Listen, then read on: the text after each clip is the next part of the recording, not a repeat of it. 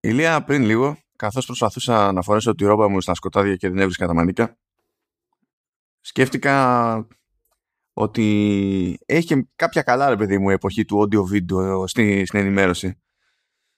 Διότι μάλλον, μάλλον ακούγοντας τις εταιρείες να μιλάνε μεταξύ τους και τέλος πάντων να αρθρώνουν το, το πώς λέγεται το κάθε brand και τα λοιπά.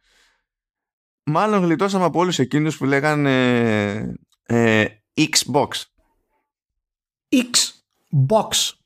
Ναι. Μάλλον όμως δεν γλιτώσαμε από τους άλλους που λένε Xbox. Το Xbox. Ε, το Xbox. Δεν νομίζω. Γεια σας, γεια σας. Καλώς ήρθατε στο Vertical Slice 143. Ε, ναι, 143. 143. Ελπίζω να είστε όλοι πάρα πολύ καλά και να είχατε μια πανέμορφη εβδομάδα καθώς έρχεστε στο κορυφαίο podcast ανάλυσης της πανευρωπαϊκής υπήρου. Να, να πριν ξεκινήσουμε να ενημερώσω για όσους τους διέφυγε, για, σε, σε, σε όσους τους διέφυγε ότι ο Μάνος είπε πριν βάλω τα μανίκια της ρόμπας. Έτσι, να ξέρετε ότι ο Μάνος αυτή τη στιγμή φοράει ρόμπα στο σπίτι. δεν είναι απλά, δεν φοράει μια πιτζάμα, δεν φοράει ξέρω εγώ ένα t-shirt ξέρω εγώ ή μια φόρμα.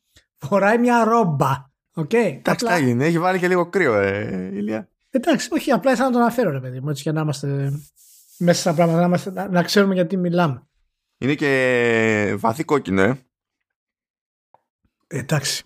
Εντάξει, τότε είσαι έτοιμος. Είσαι έτοιμος για, το, για την Activision. είσαι, είσαι έτοιμος για την Activision. Κάτσε, μην πάμε κατευθείαν στα αίματα όμως. Υπάρχουν τόσες καρχαρίες. Θα περιμένουν λίγο τη σειρά τους. Κάτσε, ήθελα να σε φτιάξω λίγο στη, στην αρχή. Ναι, να πούμε ότι σήμερα, πριν ξεκινήσεις, να πούμε ότι σήμερα θα έχουμε φυσικά και ειδική συζήτηση για το Xbox και τη σημασία του Xbox. Θα έχουμε για την Activision ε, και τα νέα που εμφανίστηκαν με το Bobby Kotick. Ε, μέσα σε όλα τα υπόλοιπα δηλαδή. Οπότε μείνετε μαζί μας, θα είναι ενδιαφέρουσα η, η σημερινή κουβέντα είπε δύο από τα τέσσερα θέματα. Δηλαδή θα είμαστε αρκετά εστιασμένοι. Τα, Και τα δύο που θα πιάσουμε τώρα θα είναι πάρα πολύ απλά και γρήγορα. Ωραία. Θέλω έτσι να κάνουμε μια περατζάδα επειδή έκλεισε ε, τρίμηνο και έβγαλε αποτελέσματα το Embracer Group και δεν θα ασχοληθούμε με τα αποτελέσματα. Απλά θέλω να σε ενημερώσω, Ηλία, ότι ε, τρέχει, λέει, παραγωγή 25 AAA titles για να κυκλοφορήσουν μέχρι το Μάρτιο του 2026. Και τα 23 από αυτά λέει αναπτύσσονται εσωτερικά. 11 είναι in full production, 6 under pre-production και 8 σε concept phase. Δεν ξέρω. Και για, και για κερασάκι, συγγνώμη, λέει ότι μέσα στο επόμενο 12 μήνο ε, το group προτίθεται να κάνει άλλες περίπου 37 εξαγωγές. Πόσα είναι τα AAA που ανάπτυξη; Μέχρι το 25 λέει. 25. 25, εντάξει, 25 είναι doable. Δεν βλέπω κάποιο θέμα. 25, 25 σε, 4, σε μια πενταετία, ρε παιδί ναι, μου. 5 τριπλέ το χρόνο. Τι, δεν κατάλαβα. Καλά είναι, καλά είναι. 5 τριπλέ το χρόνο είναι, είναι, είναι, είναι πάρα πολύ καλά. Ξέρεις τώρα όλα αυτά τι είναι. Έχουν αρχίσει να απορρώνουν τους μετόχους γιατί οι μέτοχοι έχουν αρχίσει και ανησυχούν λιγάκι αυτή τη στιγμή. Σου λέει τι θα γίνει με όλα αυτά τα τριπλέ που μας υπόσχονται. Οπότε κάναν την ανακοίνωση ότι δουλεύουν 5 το χρόνο. Λοιπόν, ένα αν βγάλουν στα επόμενα πέντε χρόνια, όχι 25, ένα αν βγάλουν, εγώ θα είμαι, θα είμαι ευχαριστημένος. Θα βγάλουν, θα βγάλουν, γιατί δύο λέει από τους 25 ναι. ε, είναι που με, ήταν να, είχαν, να βγαίνανε πιο γρήγορα και πάνε ξαναβολής λέει, στο επόμενο οικονομικό έτος. Οπότε αυτά θα καταφέρουν θα, να βγουν. Τι, τι θα γίνει δεν ξέρω τώρα. Ποια είναι αυτά τα AAA που δεν τα ξέρουμε εμείς. Ε, βλέπω δεν τα ονοματίζει. Α, δεν τα Καλά, όχι, όχι, το ένα είναι σίγουρα το τέτοιο. Ρε. Το ένα είναι το Saints Row βασικά και το άλλο δεν το ονοματίζει γιατί δεν έχει ανακοινωθεί ακόμη. Α, ωραία. Αν πάει το Saints Row να το κάνει AAA, γιατί το Saints Row δεν ήταν ποτέ ουσιαστικά AAA. Αλλά αν πάει να το κάνει AAA, μπράβο τους. Μπράβο τους. Εντάξει. Θα δούμε. Τέλος πάντων, αυτά τα, αυτά τα γρήγορα νούμερα. Έχει ψωμί η εταιρεία, ρε. κάτι κάνει. Έχουνε... Κάτι κάνει. Οικονομικά καλά πάει βασικά. Αυτό είναι που. Δηλαδή, δεν σκιάζονται στην πραγματικότητα. Ναι. Είναι, είναι χαλαροί. Ναι, όχι, όχι. Πάντως φαίνεται ότι το. Να μιλήσουμε λίγο σοβαρά γι' αυτό. Το, το πλάνο τους είναι όντως να φτιάξουν κάτι το οποίο να είναι ε, τελείως εξελιγμένο σε σχέση με τα σημερινά δεδομένα των publishers. Έτσι, γιατί δεν έχουμε σήμερα publisher οι οποίοι είπαν θα επενδύσουμε σε developers. Γιατί η Embrace αυτή τη στιγμή δεν επενδύει σε games, στην ουσία επενδύει σε developers. Έτσι, μόνο και μόνο τα στούντιο που έχει αγοράσει και που πρόκειται να αγοράσει ακόμα, ε, δείχνουν ότι το πλάνο τους έχει να κάνει με τους developers. Και τώρα το πώς θα εξελιχθούν αυτά τα παιχνίδια. 25 AAA δεν πρόκειται να βγάλει το στα όνειρά της. Αλλά εάν μπορέσει και, και χτίσει μια, μια επιχείρηση η οποία όντως θα βασίζεται σε πολλαπλούς τίτλους AA, παραδείγματος χάρη, και ένα-δύο AAA, ε, δεν θα είναι άσχημο αυτό ε, μάλλον στο τέλος. Κοίτα, έχει και ένα μάτσο από όλες τις εξαγορές, δηλαδή πέρα από τα άτομα, έχει και ένα μάτσο franchises. Δηλαδή κάτι θα περπατήσει, δεν μπορεί. Δηλαδή... Ναι, ναι, απλά πρέπει στην ουσία να τα, ξέρεις, να τα επαναφέρει στο προσκήνιο. Πρέπει να τα αναστήσει με κάποιο τρόπο. Ε, ναι, ναι. Γιατί να, ας πούμε, το πιο αναγνωρίσιμο που έχει είναι το Saints Row, ας πούμε. Ναι. Και το, και το Metro.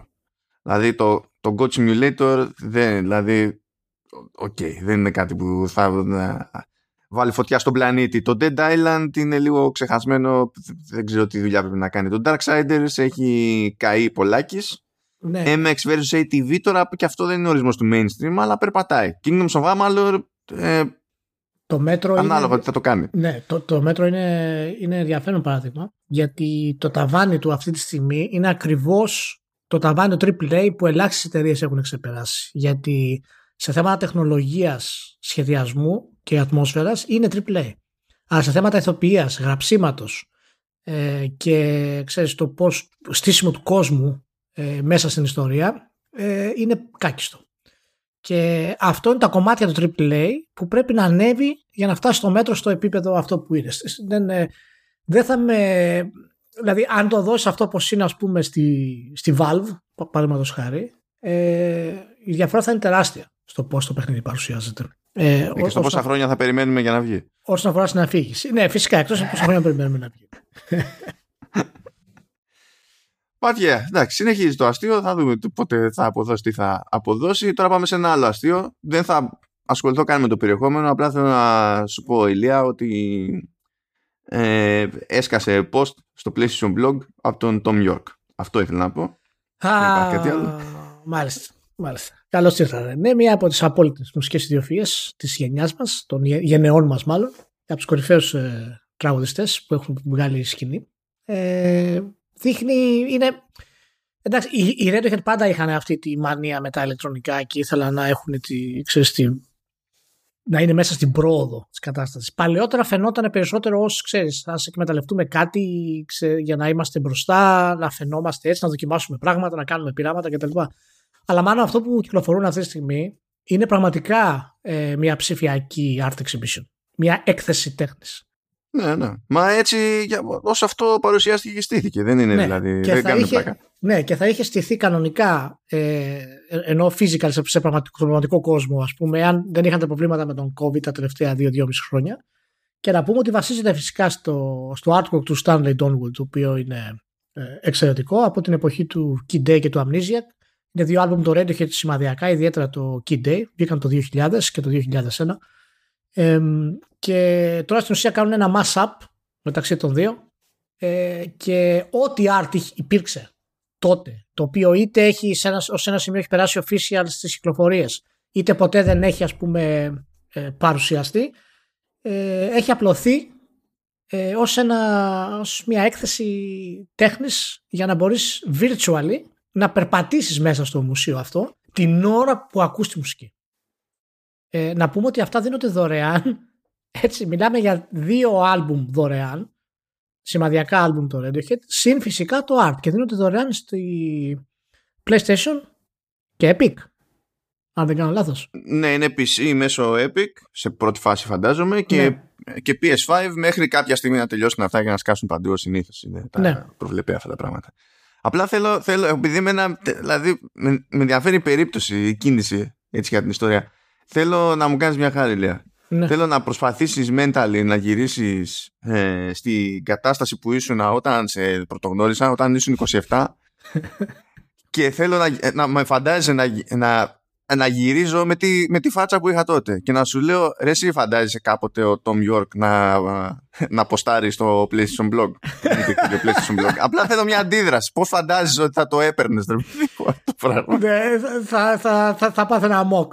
Τότε εκείνη την εποχή θα πάθαινα αμόκ. Να πούμε ότι ακριβώς εκείνη την περίοδο ε, που είχε βγει το Kid Day ήταν οι εποχές όπου ήταν ε, δεν είχε φυσικά χτυπήσει η κρίση και όλα όσα ήρθαν μετά από αυτή. Ήτανε, το κέντρο της Αθήνας ήταν πραγματικά ένα ζωντανό μέρος.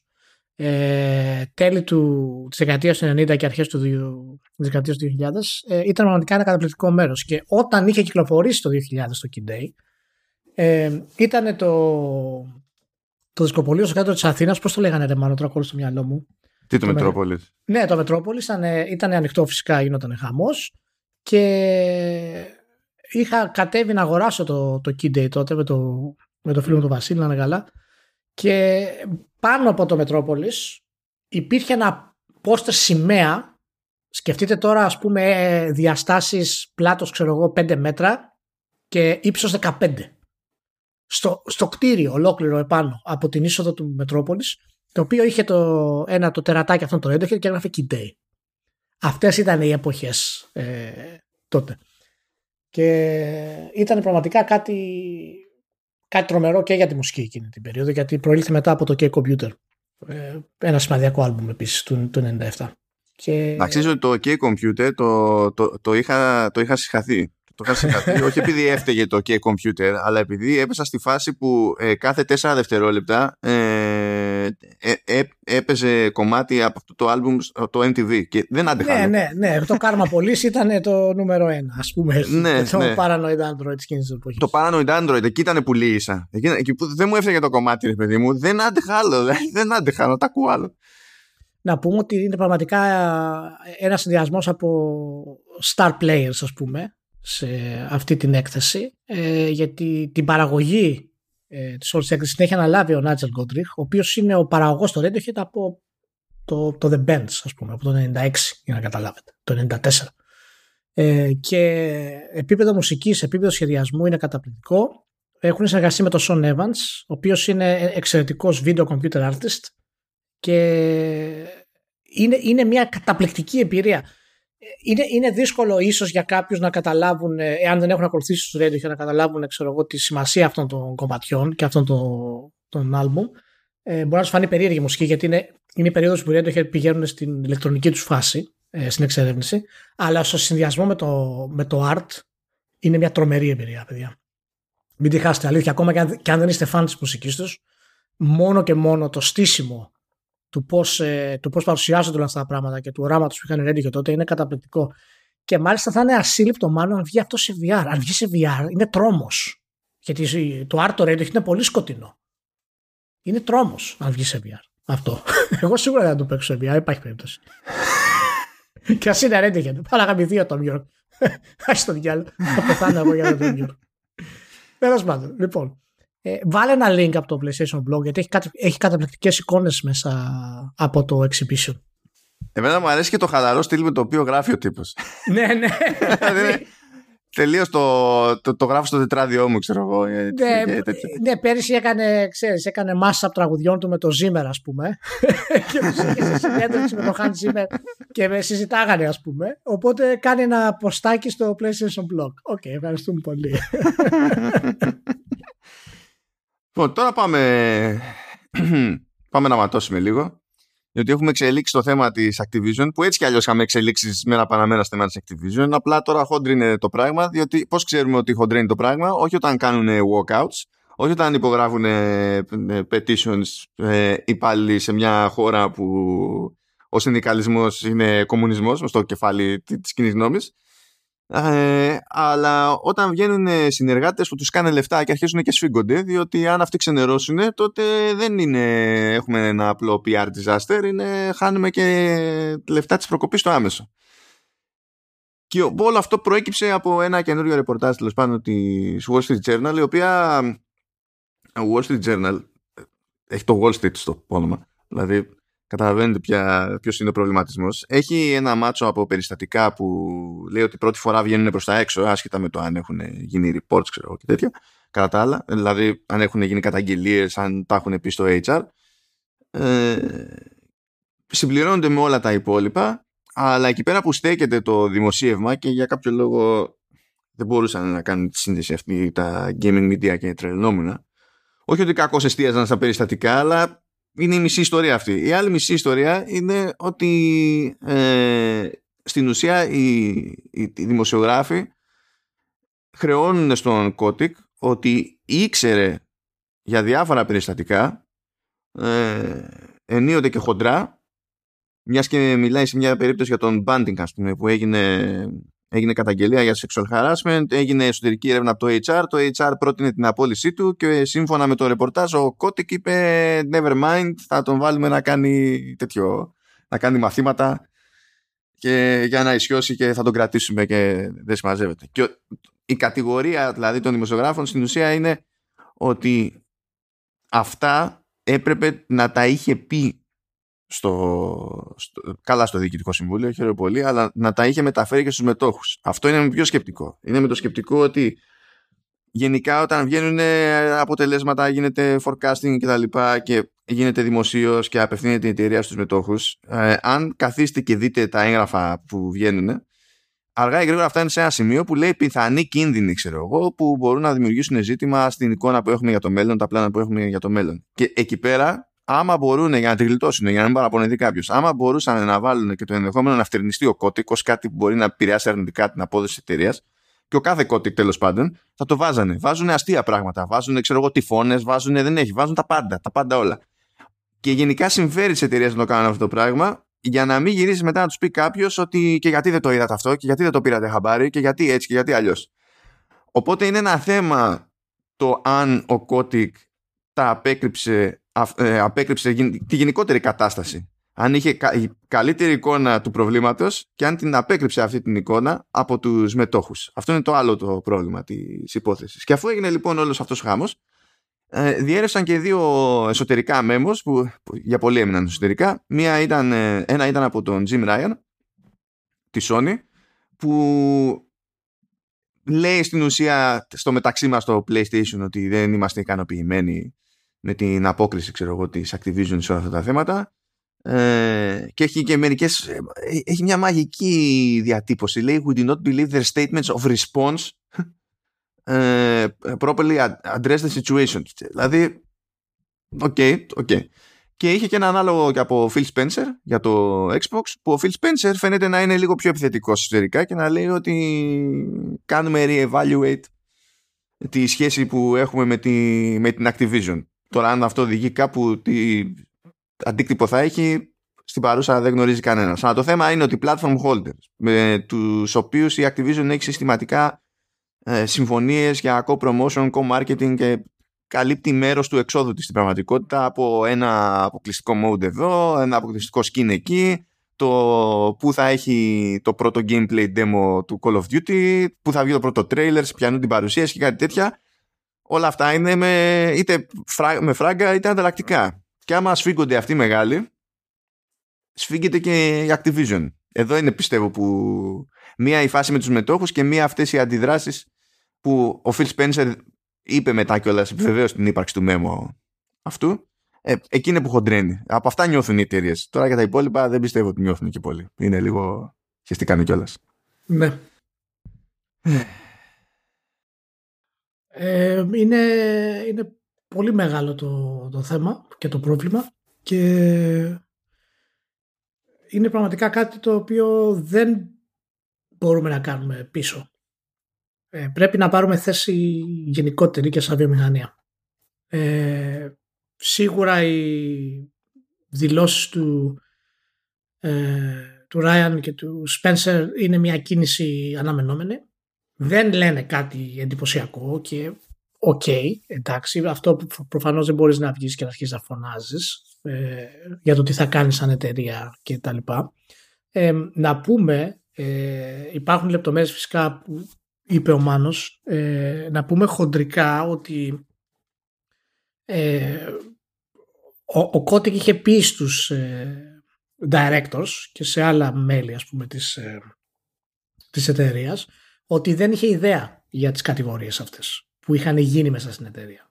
Δηλαδή, με άλλα λόγια, οτιδήποτε είχε αναφερθεί από υπαλλήλους ε, εθνικούς ή ασθενικούς δεν έχει σημασία. Στο HR δεν φτάσαν ποτέ στον Κώτικ. Η Wall Street Journal με την έρευνά της λέει ότι έχει, έχει όντως αποδείξεις. Δεν, δεν, έχει ενδείξεις. Η λέξη που χρησιμοποιείται είναι evidence σε αυτό. Για το ακριβώς αντίθετο. και τις έχει αυτές τις αποδείξεις από πολλαπλές πηγές συν συνεντεύξεις με εργαζόμενους που, ήταν, που πλέον δεν είναι στην, ε, ε στην Blizzard και αναφέρονται φυσικά διάφορες δηλώσεις και σε εσωτερικά ε, έγγραφα ας πούμε που ε, είχε η Activision και ε, μοιράστηκαν ας πούμε, για διάφορους λόγους στους εργαζομένους εταιρείας.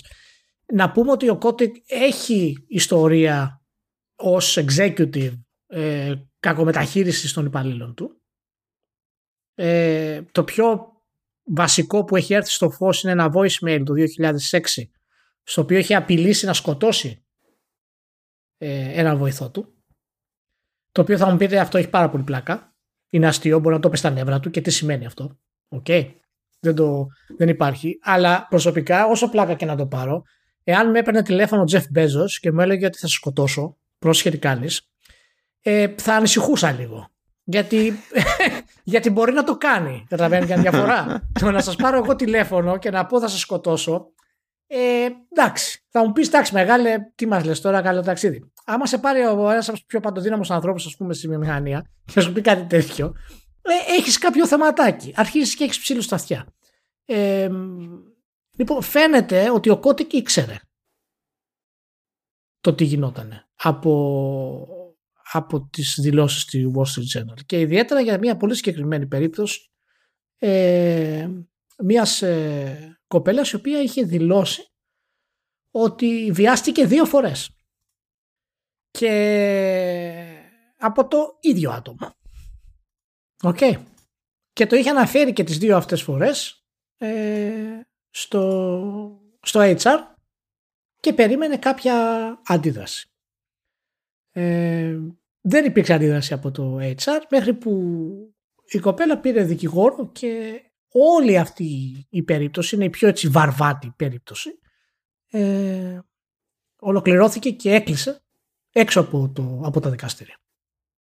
Ε, σε προκειμένη περίπτωση ο Κώτικ το ήξερε αυτό το πράγμα γιατί ο Κώτικ έδωσε το ok να γίνει το, το settlement που λέμε έξω από τα, από τα δικαστήρια, έξω από τον νόμο ε, και δεν το ανέφερε στο board.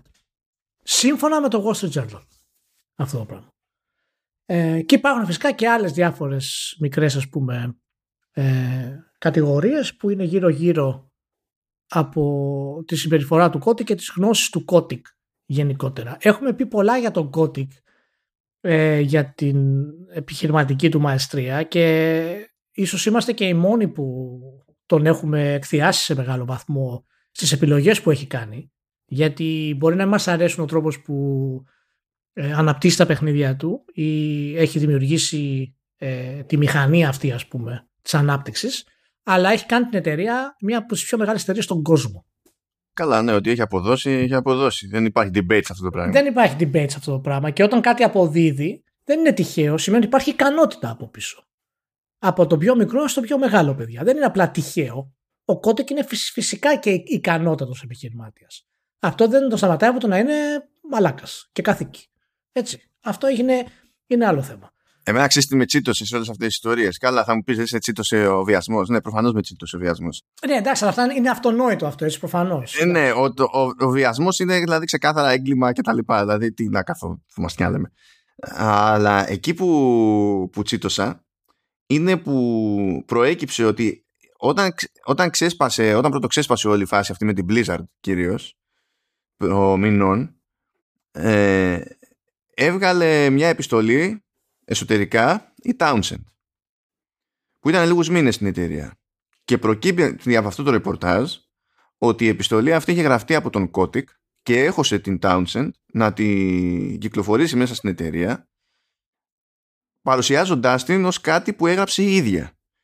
Αυτή η επιστολή διέρευσε, έφαγε κρά, τη σκίσανε στα social, αναγκάστηκε και δεν θυμάμαι αν τα έκλεισε. Σίγουρα, σίγουρα απήχε τουλάχιστον από social media κτλ και από, το, από τη φρίκη και τα ζόρια σηκώθηκε και έφυγε η Townsend που χρεώθηκε και καλά τότε που και όχι μόνο αυτό όταν κλώτσισε ο κόσμος και η κοινή γνώμη γενικότερα και, ο, και, και, οι, και οι εργαζόμενοι κλωτσίσανε σε αυτό το, το μέμο είχε βγει και κάνει δήλωση και ο Κώτικ ότι αυτή η δήλωση ήταν tone deaf και εντάξει θα κάνουμε καλύτερα κτλ. Ενώ ήταν, ήταν δικό του το κείμενο και βγήκε και κάνει ότι δεν ήταν δικό του. Τώρα αυτό δεν είναι θεωρία ή κάτι για το οποίο έχει ένδειξη ή ούτε καν απλά αποδείξεις η, η, η Wall Street Journal. Η δήλωση εκπροσώπου της Activision λέει ότι ο Kotick αναγνωρίζει το λάθος του και ζήτησε συγγνώμη από την Townsend και τα λοιπά. Αυτό είναι αυτό, αυτό είναι κομμωδία. Αυτό είναι κομμωδία και είναι μια περίπτωση στην οποία ο, έχει κάνει μια κίνηση το άτομο ε, για να προστατεύσει την πάρτη του αγνοώντας το αν κάνει ζημιά στην εταιρεία. Και επίσης αυτά είναι πράγματα που ενδιαφέρουν τους μετόχους. Οι οποίοι μέτοχοι περιμένουν να βγάλουν από τη μίγα ξύγκη και τους χαλά το, το ρυθμό όταν να κάνεις αυτά. Ε, αυτό είναι σίγουρο. Και να σου πω Ήταν λίγο στιγμή Έλλην, ε, Έλληνα, ελληνικό αφεντικό. Ήταν λίγο... Ναι. Αυτό. Ναι, να σου πω πάντως ότι δεν... Ακούγεται κλισέ, αλλά ε, όπου υπάρχει φυσικά ε, καπνός υπάρχει και φωτιά, έτσι. Ε, και θα πρέπει να μας λυπεί βαθύτατα το γεγονός ότι μέσα σε αυτό το κομμάτι, γιατί η Activision είναι η ομπρέλα, είχαμε την Blizzard, η οποία μόλις έχει περάσει και περνάει ε, την κάθαρση από την απαράδεκτη κουλτούρα που είχε. Οπότε όλα αυτά τα δύο δένουν και είναι πολύ πιο εύκολο πλέον να δεχτούμε ότι η κουλτούρα στην Blizzard επετράπει σε κάποιο βαθμό από τους ηθήνοντες φτάνοντας μέχρι και τον Κώτικ από την αδιαφορία τους. Δεν είπανε κάτι αυτό ή ξέρω εγώ να είστε σεξιστές Καλά, δεν ξεκινάει κανένας να το, να το πει έτσι. Απλά δεν νοιάζει. Ξέρω, αυτό. Αλλά από την αδιαφορία και μόνο είναι πολύ πιο εύκολο να πιστέψουμε πλέον ότι ε, και η Blizzard που είναι μέσα στην Activision στην ουσία βρήκε μια κουλτούρα που μπορεί να ήταν έτοιμη και έτσι άνθησε και η δική της κουλτούρα ακόμα περισσότερο από ό,τι ήταν. Ε, είναι τραγικό. Αυτό που πρέπει όμως να, να πούμε είναι σε ποιο βαθμό ε, πρέπει και μπορούμε να αντιδράσουμε ως βιομηχανία. Τι μπορεί να κάνει κάποιος για να αντιδράσει σε αυτά τα πράγματα; Γιατί οι συζητήσεις στο Facebook και αναλύσεις που κάνουμε είναι μια χαρά. Αλλά μας οδηγούν στο αιώνιο ερώτημα ποια είναι η στάση που πρέπει να κρατήσει ο gamer και οι συνεργάτες της εταιρείας αυτής. Ποια είναι, ποια μπορεί να είναι. Το σημαντικότερο είναι οι συνεργάτες, οι gamers δεν, δεν μπορούν. Δεν μπορείς να συντονιστείς για να κάνεις τώρα, να πιάσεις critical mass σε κάτι και το όποιο boycotting τέλος πάντων στην ουσία βλάπτει και developers που δεν έχουν κάνει τίποτα στην όλη υπόθεση που έτσι κι αλλιώς έχουν θέμα πλέον διότι το βιογραφικό έχει γράψει ότι είναι κάπου εκεί γύρω και μετράνε αυτά μερικές φορές όταν προσπαθείς να αλλάξεις ναι, γιατί άμα αλλάξει εταιρεία και σε ρωτήσουν δεν ήξερες τι γινότανε, θα το αρνηθείς 100%.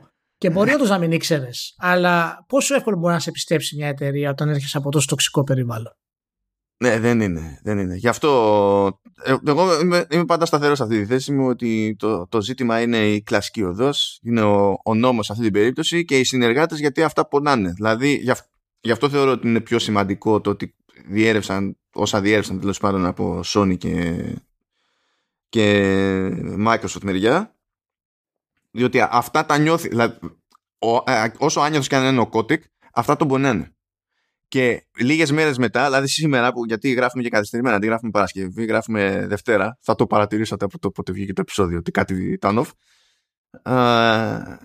22 ε, του μήνα λοιπόν, ο Bobby Kotick λέγεται ότι είναι ανοιχτός στο ενδεχόμενο να παραιτηθεί. Βέβαια λέει ε, εφόσον προκύψει ότι οι απαραίτητες αλλαγές στην εταιρεία δεν, ε, δεν θα εφαρμοστούν αρκετά γρήγορα. Το οποίο καταλαβαίνετε ότι το αρκετά γρήγορα είναι open for, open for debate. Εμένα μου κάνει αυτό στάση τύπου πάμε να κερδίσουμε χρόνο για να φαγωθούμε στα semantics. Αλλά τέλος πάντων ε, καταλαβαίνει ότι κάπου πρέπει να δώσει λίγο χώρο γιατί δεν τον παίρνει όπως τον έπαιρνε πιστεύω. Εγώ δεν ξέρω τι σημαίνει ε, να πούμε ότι η Nintendo δεν έχει κάνει κάποια δήλωση. Οι Ιάπωνες εντάξει δεν φημίζονται για να κάνουν τις δηλώσεις ούτως ή άλλως. Ε, θα ήθελα σε αυτή την περίπτωση να πάρει θέση και η Nintendo. Ε, δεν χρειάζεται να πει κάτι τρομερό, αλλά να πει ότι γιατί εντάξει, η Nintendo είναι η, η εικόνα της οικογένειας, ας πούμε, σε μεγάλο βαθμό. Και κοίτα, μπορεί να είπε, αλλά εκεί να μην διέρευσε για την όλη Σούζα.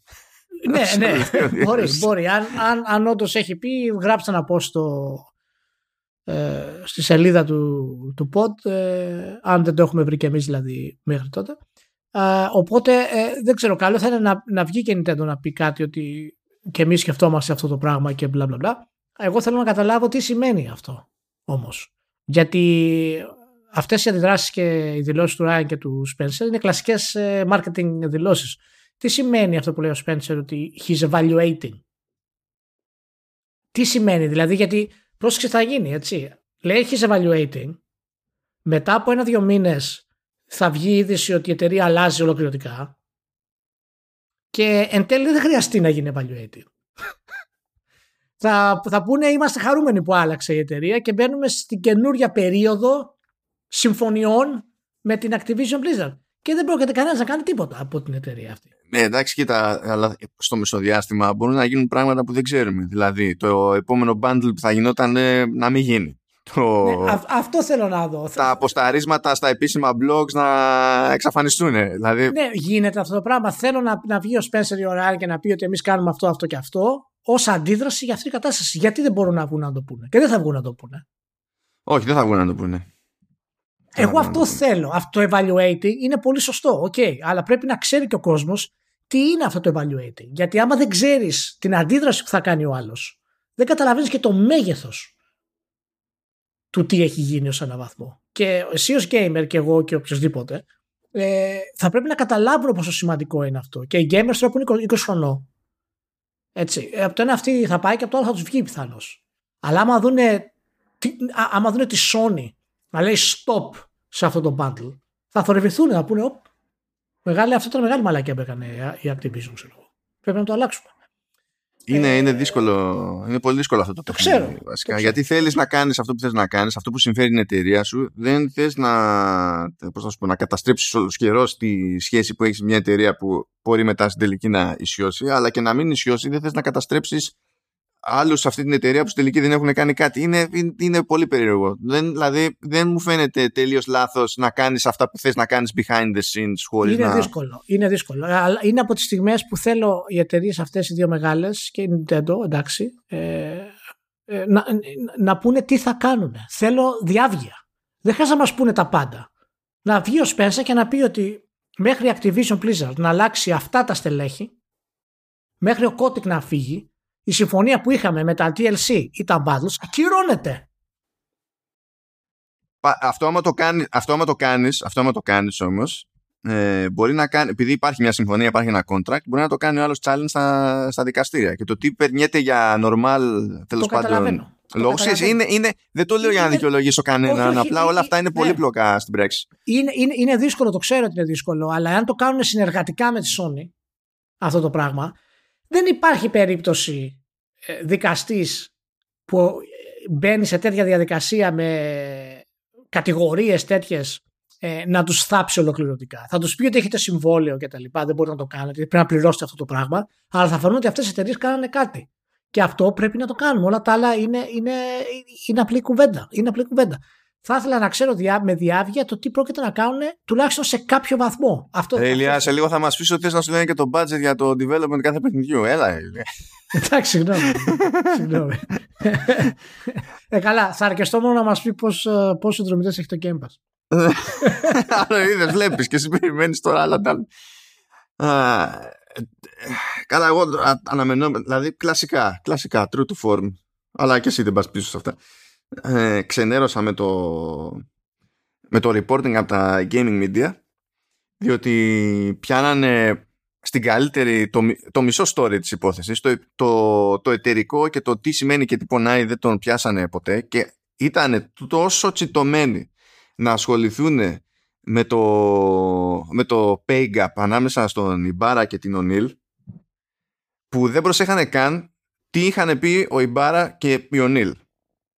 Δηλαδή ο Νίλ διαμαρτυρήθηκε και είπε τέλος πάντων ότι της προσφέρθηκε contract, συμβόλαιο με αποδοχές ίσες με εκείνες του Ιμπάρα με τη λογική ότι και οι δύο πλέον ήταν οι, οι, οι νέοι co-CEOs στην Blizzard οπότε τεχνικώς έχουν ίδια θέση. της προσφέρθηκε ίδιο ποσό σε νέο συμβόλαιο αφού πρόλαβε και υπέβαλε την παρέτησή της. Και αυτό το πήρανε ως έτσι, ε, ως έχει και είναι φάση γιούχου. Είχε πει και η Ιωνίτ κιόλας ότι είχαμε ζητήσει πολλαπλές φορές λέει να ε, εξωθούν οι αποδοχές και, και φάγαμε άκυρο. Και άμα καθίσετε και το ψάξετε περισσότερο θα διαπιστώσετε ότι γενικά όταν έγινε η αλλαγή, στις, όταν πήραν τις καινούργιες θέσεις επειδή δεν υπήρχαν έτοιμα συμβόλαια, πρέπει να έγινε αυτό στα γρήγορα, επειδή πήραν, πήραν πόδι οι προηγούμενοι κακήν κακός, ε, δεν τους κάνανε καν νέα συμβόλαια και του συνεχίσανε με τα προηγούμενα και με τις αποδοχές που είχαν στο, στο προηγούμενο πόστο, του, πόστο τους ο καθένας. Και ακόμη ήταν στη φάση που κάνανε draft τα νέα τα συμβόλαια. Και αυτό πήρε μήνες. Καλώς κακός τέλος πάντων πήρε μήνες. Και γι' αυτό λέει ο Ιμπάρα ότι την πρώτη φορά που μας προσέφεραν νέα συμβόλαια για τη νέα μας θέση οι, οι αποδοχές που μας πρότειναν, μας πρότειναν ήταν ίσες. Και το υπόλοιπο ήταν ότι έπαιξε και timing, έπαιξε και ο χαμός που έπαιξε και ο Νίλ στο μεσοδιάστημα ήθελε να σηκωθεί και να φύγει γιατί σου λέει και αυτή είναι τρελή εδώ πέρα στην εταιρεία. OK. Okay. Και όλη αυτή η ιστορία, όλη, αυτό το, το, όλη αυτή η λεπτομέρεια πήγε χαμένη. Αυτό που έμεινε προς τα έξω είναι το ε, η Ονίλ έπαιρνε λιγότερα, ζήτησε να παίρνει τα ίδια, της είπανε όχι ε, στην πυρά. Αυτό δεν είναι ρεπορτάζ. Και δεν είναι δύσκολο. Δηλαδή, έχεις να διαβάσεις τις ίδιες τις δηλώσεις. Γιατί βγήκανε screens από Slack εταιρικό, στο οποίο τα λέγανε σε group. Δηλαδή, απλά πρέπει να διαβάσεις. Δεν χρειάζεται να κουνηθείς ιδιαίτερα. Και τα gaming media συνεχίζουν και είναι gaming media. Αυτό ήθελα να πω. Θα το βγάλω από μέσα μου. Ευχαριστώ. Καλά έκανα. Καλά έκανα. Λοιπόν, ε, εντάξει, προφανώς θα πάρει χρόνο αυτή η κατάσταση εγώ προτείνω σε όλους όσους μπορούν να το κάνουν να μην αγοράσουν τίποτα από την Activision Blizzard ε, και η ιδέα ότι άμα το κάνω εγώ μόνος μου δεν αλλάζω τίποτα είναι η ιδέα του 15χρονου, να τη βγάλετε από μέσα σας. Δεν ισχύει γιατί κάθε τι ε, είναι, είναι απόδειξη αντίδρασης. Δεν το κάνεις για να στερείς χρήματα. Δεν είναι χρήματα αυτό το πράγμα. Δεν το κάνεις για αυτό το πράγμα. Είναι προσωπικό αυτό το πράγμα. Είναι αν εσείς έχετε πρόβλημα. Εσείς να αισθανθείτε ότι κάνετε κάτι. Όχι για να πονέσετε την εταιρεία. Έτσι. Και δεν υπάρχει άλλος τρόπος. Εάν λοιπόν αισθάνεστε ότι πρέπει να αντιδράσετε κάπως, να το κάνετε. Μην σας μην τραβήξει πίσω η ιδέα ότι α, εντάξει τώρα, άμα δεν το κάνουμε πολύ, δεν σημαίνει τίποτα κτλ. Δεν το κάνετε για να πονέσει απλώς η εταιρεία. Είναι, είναι αντίδραση δική σας, σαν άνθρωπος. Πώς είναι να σας βρει κάποιος, θα, θα αντιδράσετε. Αυτό το πράγμα είναι και πρέπει οπωσδήποτε να το, να, το κάνουμε, να πάρουμε μια θέση σε προσωπικό επίπεδο, όσο και να ακούγεται ε, περίεργο αυτό το πράγμα. Και στο vertical slice, θα το πω τώρα, δεν το έχω πει στο μάνο, θα τους τώρα κεραμίδα, έτσι, για τα επόμενα πέντε vertical slice δεν θα μιλήσουμε καν για την Activision Blizzard. Θα τις κάνουμε Εντάξει, αυτό δεν είναι και δύσκολο, ε, Θα τις κάνει μποϊκοτάζ για τα παιχνίδια της και ούτε θα προωθήσουμε κανένα Diablo και κανένα World of Warcraft ε, αυτή τη στιγμή. Μέχρι, να, μέχρι τουλάχιστον να παρετηθούν όλοι όσοι ήταν μέρος αυτής της κατάστασης. Να το ξέρετε. Ο, ο, ο,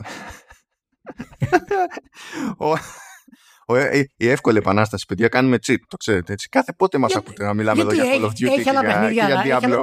Έχει άλλα παιχνίδια. Δεν έχει άλλα παιχνίδια. Όσες φορές έχουν πιάσει τον Diablo είναι για να τρολάρουμε. Τι θα κάνει μαντάρα.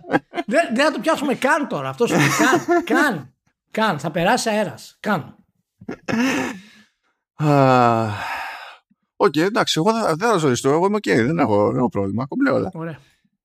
Πάμε, πάμε Xbox, γιατί με αυτά και με αυτά την περασμένη εβδομάδα και δεν, το, δεν χώραγε, δεν αυτωθήκαμε τέλος πάντων. Ε, είχαμε και τα 20 χρόνια του Xbox και έγινε μια συντονισμένη εκεί προσπάθεια από Microsoft τα αναμενόμενα. Σκάσανε πολλές δημοσιεύσεις παντού, δεξιά και αριστερά. Κάνανε ένα ιδιαίτερο κονέ εκεί με Games Industry Biz, με κάτι βαρύγδουπους τίτλους. Ε, αλλά είχαν και αυτοί να πουν, OK, okay. είχαν και κάποια πράγματα να ανακοινώσουν. Π.χ. Ε, βγήκαν και είπαν, ας πούμε, ότι με τη μία μπαίνουν άλλοι 70 τίτλοι ε, στη λίστα με, ε, του, του backwards compatibility τέλος πάντων, που θα λειτουργούν σε Xbox One και Xbox Series και τα, και τα συναφή. Αλλά λέει θα είναι τελευταίοι αυτοί. Ε, θα είναι τελευταίοι διότι αυτό είναι ένα θέμα ζήτησης γιατί λέει ότι πλέον, δηλαδή, ό,τι μπορούσαμε να κάνουμε με το πλαίσιο που ισχύει μπορούσαμε, καταφέραμε και το κάναμε αλλά πλέον έχουμε ε, τεχνικά και νομικά κολλήματα που δεν γίνεται να τα λύσουμε στο σήμα μας ε, χωρίς να έχουμε περιπέτειες μετά σε, σε δικαστήρια. Ναι.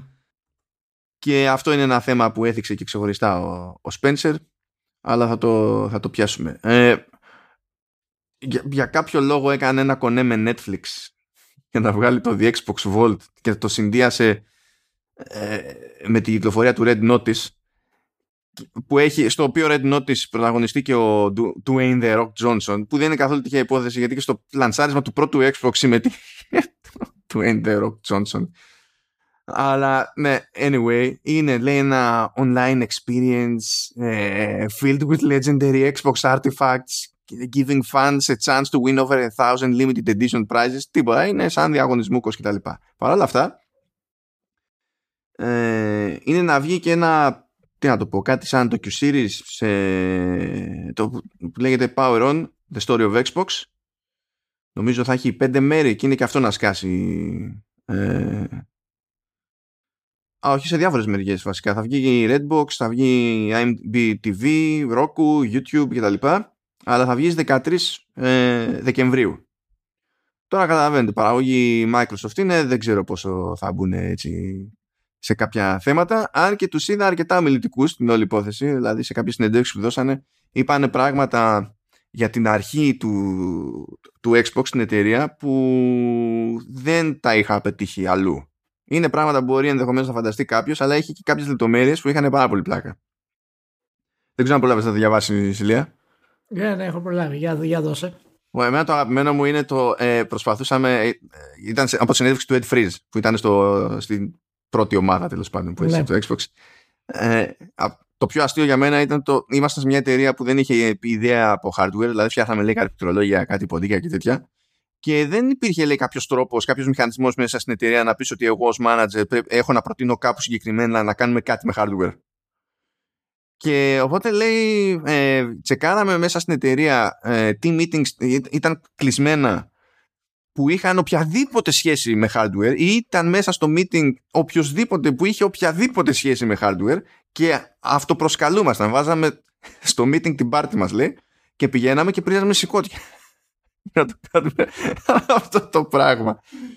Και όταν λέει κάπως πήγαμε και την παλέψαμε τέλος πάντων ότι κάτι πάει να γίνει εδώ, μπορεί να ενδιαφερθεί κάποιος, πάλι είχαμε να κάνουμε με άτομα που δεν είχαν ιδέα από το κομμάτι του gaming και των κονσολών κτλ. Οπότε λέει μερικοί που αρχίσαν να το παίρνουν ζεστά πηγαίνανε, ξέρω εγώ, γιατί τώρα μιλάμε για 98-99. Παρότι βγήκε 2001 η κονσόλα σε χρόνο 0 ε, λέει πηγαίνανε μερικοί, γυρνούσαν ξέρω από τη δουλειά, αγοράζανε ένα Dreamcast, παίζανε λέει μερικές ώρες, ερχόντουσαν την επόμενη μέρα και ήταν με ύφος 100 καρδιναλίων. Ότι παιδιά είναι φοβερή φάση ε, console gaming και έχω καταλάβει ακριβώς και μας λέγανε λέει, κάτι μπουρδες. και έπρεπε να καθόμαστε να κάνουμε dodge λέει όλες αυτές τις μπουρδες για να υπάρχει ελπίδα στη, στην όλη φάση. Α, το highlight πήγαμε λέει να κάνουμε κονέ με την EA που τότε την έτρεχε ο Don Matrick. Γεια σου Don Matrick. Γεια σου Μακριά, μακριά από εμάς. Γεια σου, Don the Don. Don the Don.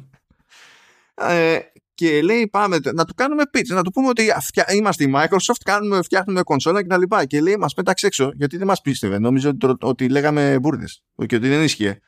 Και το είπαμε λέει στον Bill Gates και τον πήρε τηλέφωνο ο Bill Gates και τότε μας πίστεψε.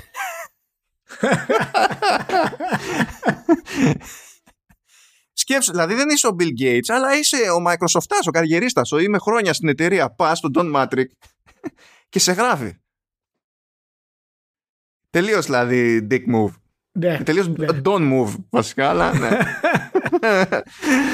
But yeah, είχε, είχε κάτι τέτοια. Τώρα στο επιχειρηματικό το κομμάτι, αυτό που μου έκανε εντύπωση που το δέχονται πλέον είναι ότι εντάξει, υπήρχε από τότε, ήταν γνωστό ότι είχε μια θεωρία η Microsoft και ο Gates ο ίδιος ότι το επόμενο πεδίο μάχης στο computing θα ήταν ε, και καλά το, το, το σαλόνι, το καθιστικό.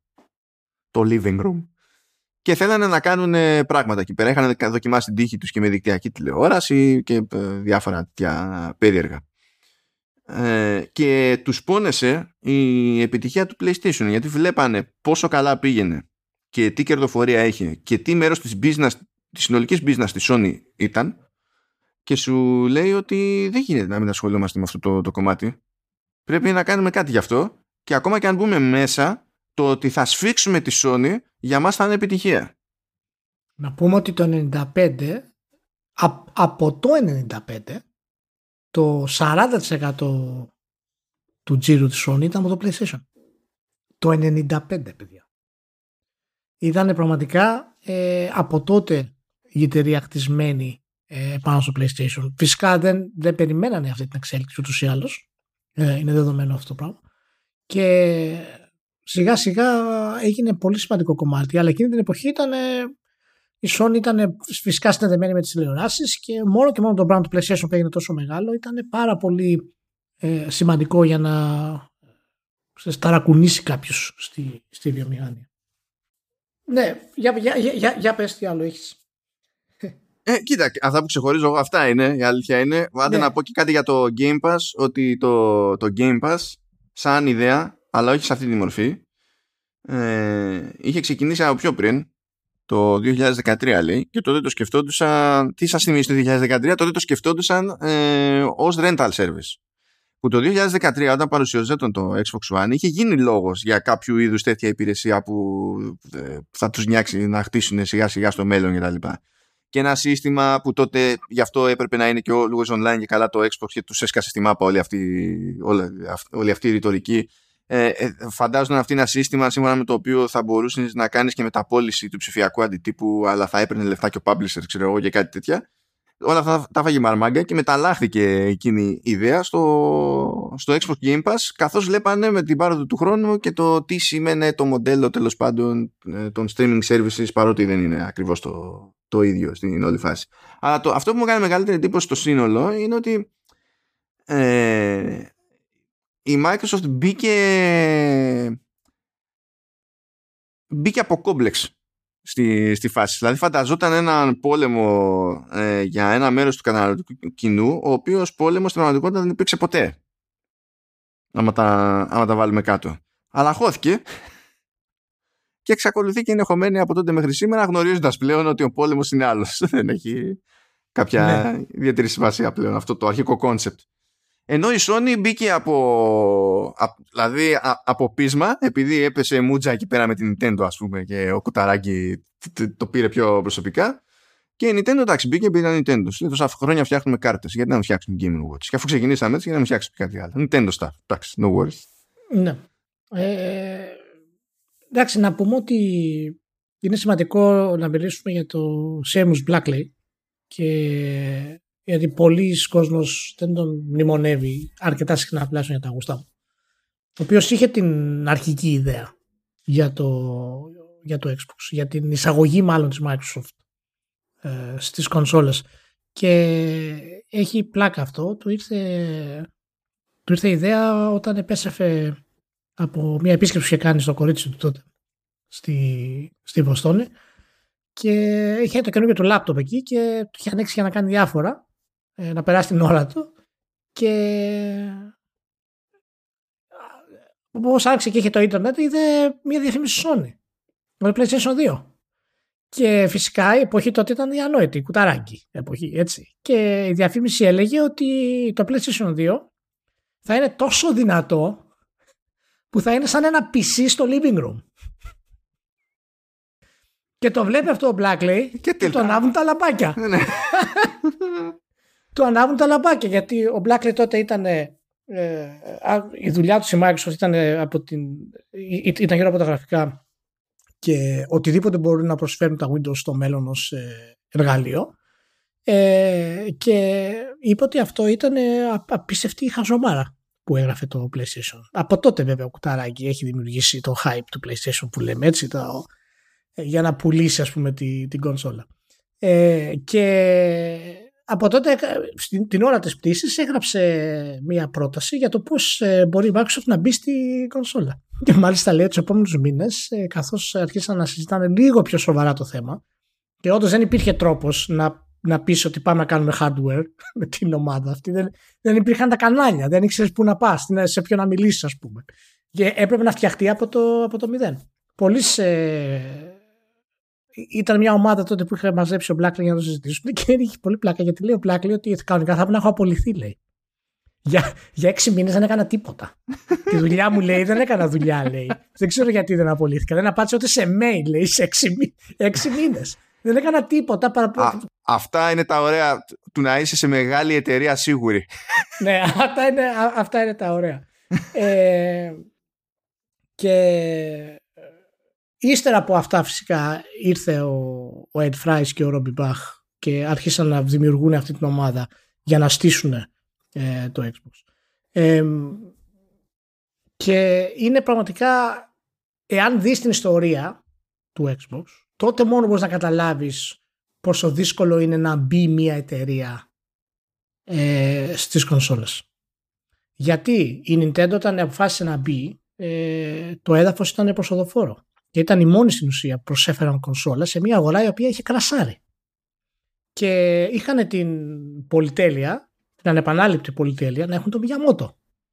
Και η Nintendo είπε ότι θα πλασάρουμε τον Donkey Kong. Θα πλασάρουμε ύστερα το, το Zelda. Δηλαδή είχαν το software για να πλασάρουν το hardware. Και έτσι μπήκανε μέσα στην αγορά. Αλλά τότε στην ουσία ο ανταγωνισμός ήταν μηδέν. Υπήρχε το brand της Atari ως concept γιατί έπεφτε ή σχεδόν είχε διαλυθεί αλλά η αγορά είχε κρασάρει. Και γι' αυτό η, η Nintendo πολύ έξυπνα τότε δεν αποφάσισε απλώς και μόνο να βγει στην Ιαπωνία. Ε, η μεγάλη της απόφαση ήταν φυσικά να έρθει στη Δύση. Γιατί στην Ιαπωνία ανέκαθεν θα είχε επιτυχία, ακόμα και αν έβγαζε κάλτσες, έτσι όπως ήταν η κατάσταση. Και ε, κατάφερε και το έχτισε αυτό σιγά σιγά. Όταν η Sony έκανε τη δική της ε, είσοδο, ε, αποφάσισε στην ουσία να κάνει μια τακτική η οποία ήταν πάρα πολύ δύσκολη γιατί η Nintendo είχε εγκλωβίσει όλους τους developers, όλους τους third parties. Η Sony έβαλε απίστευτο χρήμα, δημιούργησε μια πολύ δυνατή κονσόλα και χρησιμοποίησε το marketing. Να θυμίσουμε ότι το marketing, το games τότε, ήταν ανύπαρκτο. Δεν υπήρχε στην ουσία ουσιαστικό marketing. Ήταν διαφημίσεις για games, η οικογένεια, ο Μάριο, η Zelda ε, και τα λοιπά. Η Sony έκτισε ένα ασύλληπτο τρόπο για να πλασάρει την κονσόλα της. Welcome to the third place, Ηλία. Welcome to the third place. Θυμάστε φυσικά μέχρι και τις ε, προωθήσεις του PlayStation 3 παραδείγματος χάρη που ήταν εξωγήινα περίεργες. Αλλά όλο αυτό το πράγμα το δημιούργησε η Sony. Αυτό ήταν αυτό που έφερε η Sony. Αν η Sony έφερε ας πούμε το brand, η, Nintendo έφερε το branding μέσω του software, η Sony έφερε το branding μέσω του marketing. Και έτσι έχεις κλείσει και τις δύο οδούς που μπορείς να μπεις μέσα. Αν ο ένας έχει το software και ο άλλος έχει το branding, δεν μπορείς να μπεις μέσα στην κονσόλα. Και η Microsoft ξεκίνησε αφελέστατα και είπε θα πάρω την Bungie. Δεν είχε άλλο τρόπο να καταλάβει πώς να λειτουργήσει αυτό το παιδί. Πίστευε ότι θα πάρει την Bungie, το Halo θα είναι ένα καλό παιχνίδι ας πούμε και θα ξεκινήσει η πορεία της χαρούμενα ε, και φιλικά με τη Sony και τη Nintendo. Θα το λέω πάντα σε κάθε σχετική αναφορά και συζήτηση μέχρι να αγοραστεί η Bungie από τη, ε, από τη Microsoft το Halo θα ήταν αποκλειστική κυκλοφορία για Mac. Αν, δηλαδή ναι. Δεν θα πάψει ποτέ να είναι περίεργο αυτό. δηλαδή, απλά το αναφέρω. Πραγματικά. Και δείχνει, δείχνει και τη δύναμη τότε της εποχής που ήταν φυσικά το, η αποκλειστικότητα, αλλά δείχνει επίσης και κάτι το οποίο η, η Microsoft προσπάθησε να κάνει, η Microsoft προσπάθησε να συνδυάσει αυτά τα δύο πραγματάκια. Το branding που είχε η Nintendo με το αποκλειστικό και τον τρόπο που είχε το marketing με το Xbox ως η πιο παντοδύναμη κονσόλα, ας πούμε. Το έκλεψε αυτό λιγάκι από τη Sony. Πάντα με ένα μάτι στα software tools. Αυτό φαίνεται ναι, να ίσχυε ναι. από την αρχή. Γιατί σου λέει, εμείς είμαστε μια εταιρεία που ε, μπορούμε να φτιάξουμε. Δηλαδή, έτσι κι αλλιώς φτιάχνουμε APIs για το, για το PC. Οπότε μπορούμε να κάνουμε άλλα κουμάντα εκεί πέρα και ε, κάπως έτσι προέκυψε και ονομασία Xbox γιατί ήταν και καλά DirectX Box ναι. Έμπαινε αυτό το πράγμα. Έγινε φοβερή έρευνα για να φύγει το branding. Ναι, ναι. Όπως φοβερή η έρευνα έγινε και για το Σουλούπι. Λέει ότι. Δηλαδή, ποιος το είπε τώρα στην συνέντευξη, δεν θυμάμαι ποιος το είπε. Λέει, παιδιά, εντάξει, το σχέδιο λέει, του πρώτου Xbox ήταν αυτό που φανταζόταν, λέει, μια εταιρεία που δεν είχε ιδέα από games, τι θα φαίνεται cool στους games, ε, στους gamers. Αυτό. Ναι. Αλλά τέλος πάντων αυτό λέει το κατάπιαμε, λέει, το δεχτήκαμε. Εκεί λέει, που κάναμε σαματά ήταν με το design του χειριστηρίου, παρότι λέει δεν μας πέρασε. Το φάγαμε το Duke. ναι. Ε, και αυτό που ξεκίνησε η, η Microsoft για να ψάξει να βρει ήταν αυτό που την καθυστέρησε φυσικά για να μπορέσει να πατήσει ε, το πόδι της σταθερά ε, στην, στην αγορά αυτή. Δεν είχε δηλαδή ε, αυτό το κάτι της όπως έφερνε η, η Sony και όπως έφερνε η Nintendo αποφάσισε να το συνδυάσει ε, αυτό το πράγμα. Και καταλαβαίνεις ότι όταν κάνεις τέτοιους συνδυασμούς σε μια αγορά που είναι πειραμένοι όλοι ε, δεν έχεις καμία, ε, καμία ελπίδα. Να θυμίσουμε και είναι σημαντικό γιατί λέμε για το Halo τόσο πολύ. Γιατί το Halo δεν είναι απλά ότι είναι ένα επαναστατικό FPS και άλλαξε την ιστορία των FPS.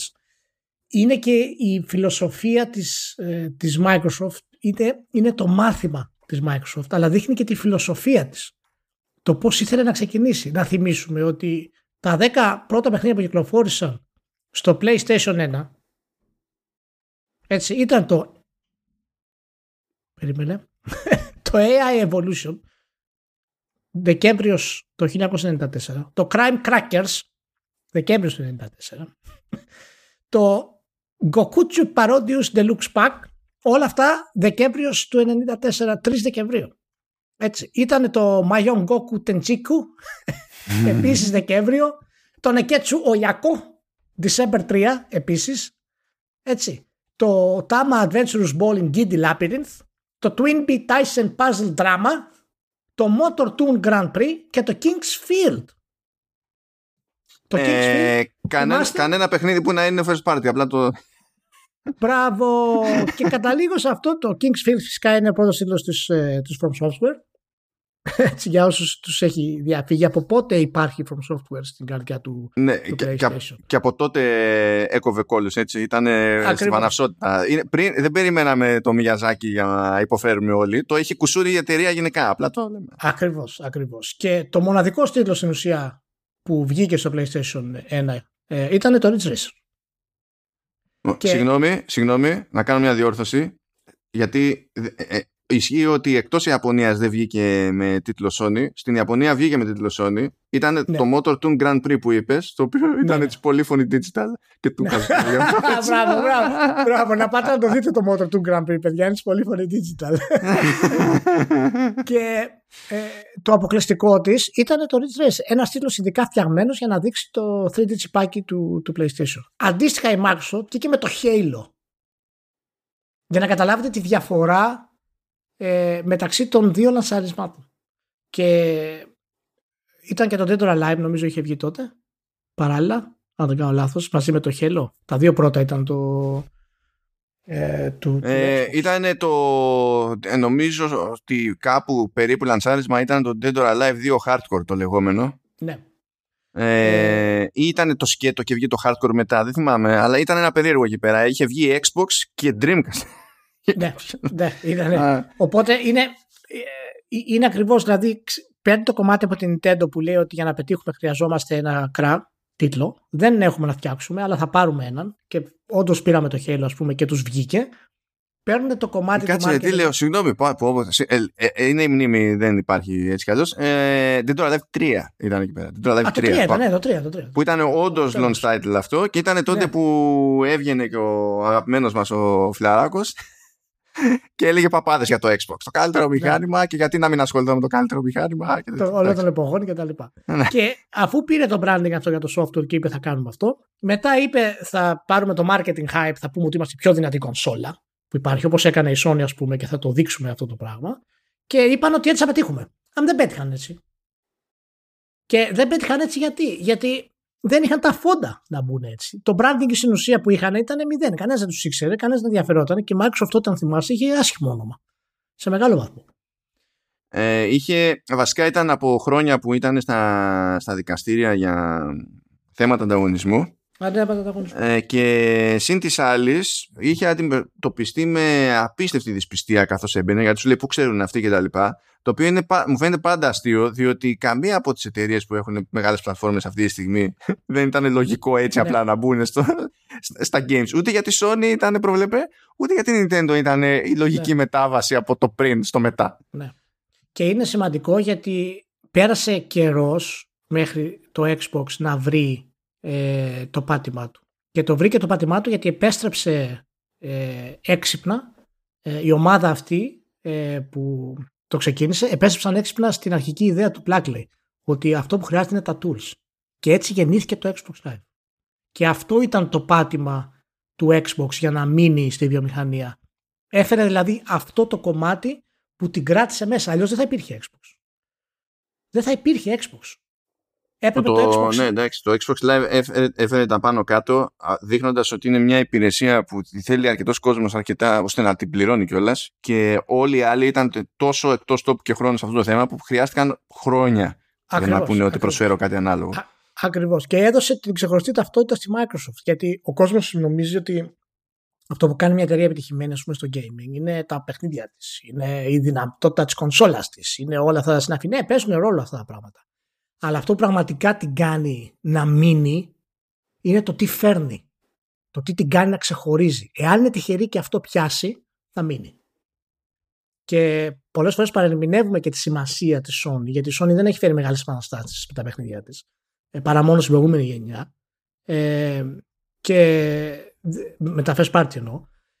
Και ε, παρεμηνεύουμε το γεγονός ότι η Sony έφερε επανάσταση στο πώς σκεφτόμαστε για τα games και στο πώς πλασάρουμε τις ιδέες του marketing στο, στα video games. Και γι' αυτό ύστερα η Microsoft στο 360 συνδύασε όλο αυτό το πακέτο, παιδιά. Συνδύασε το κομμάτι του software, συνδύασε την τακτική της Sony με τα third parties που έκανε στο πρώτο PlayStation και φυσικά το Xbox Live το οποίο ήταν μοναδικό.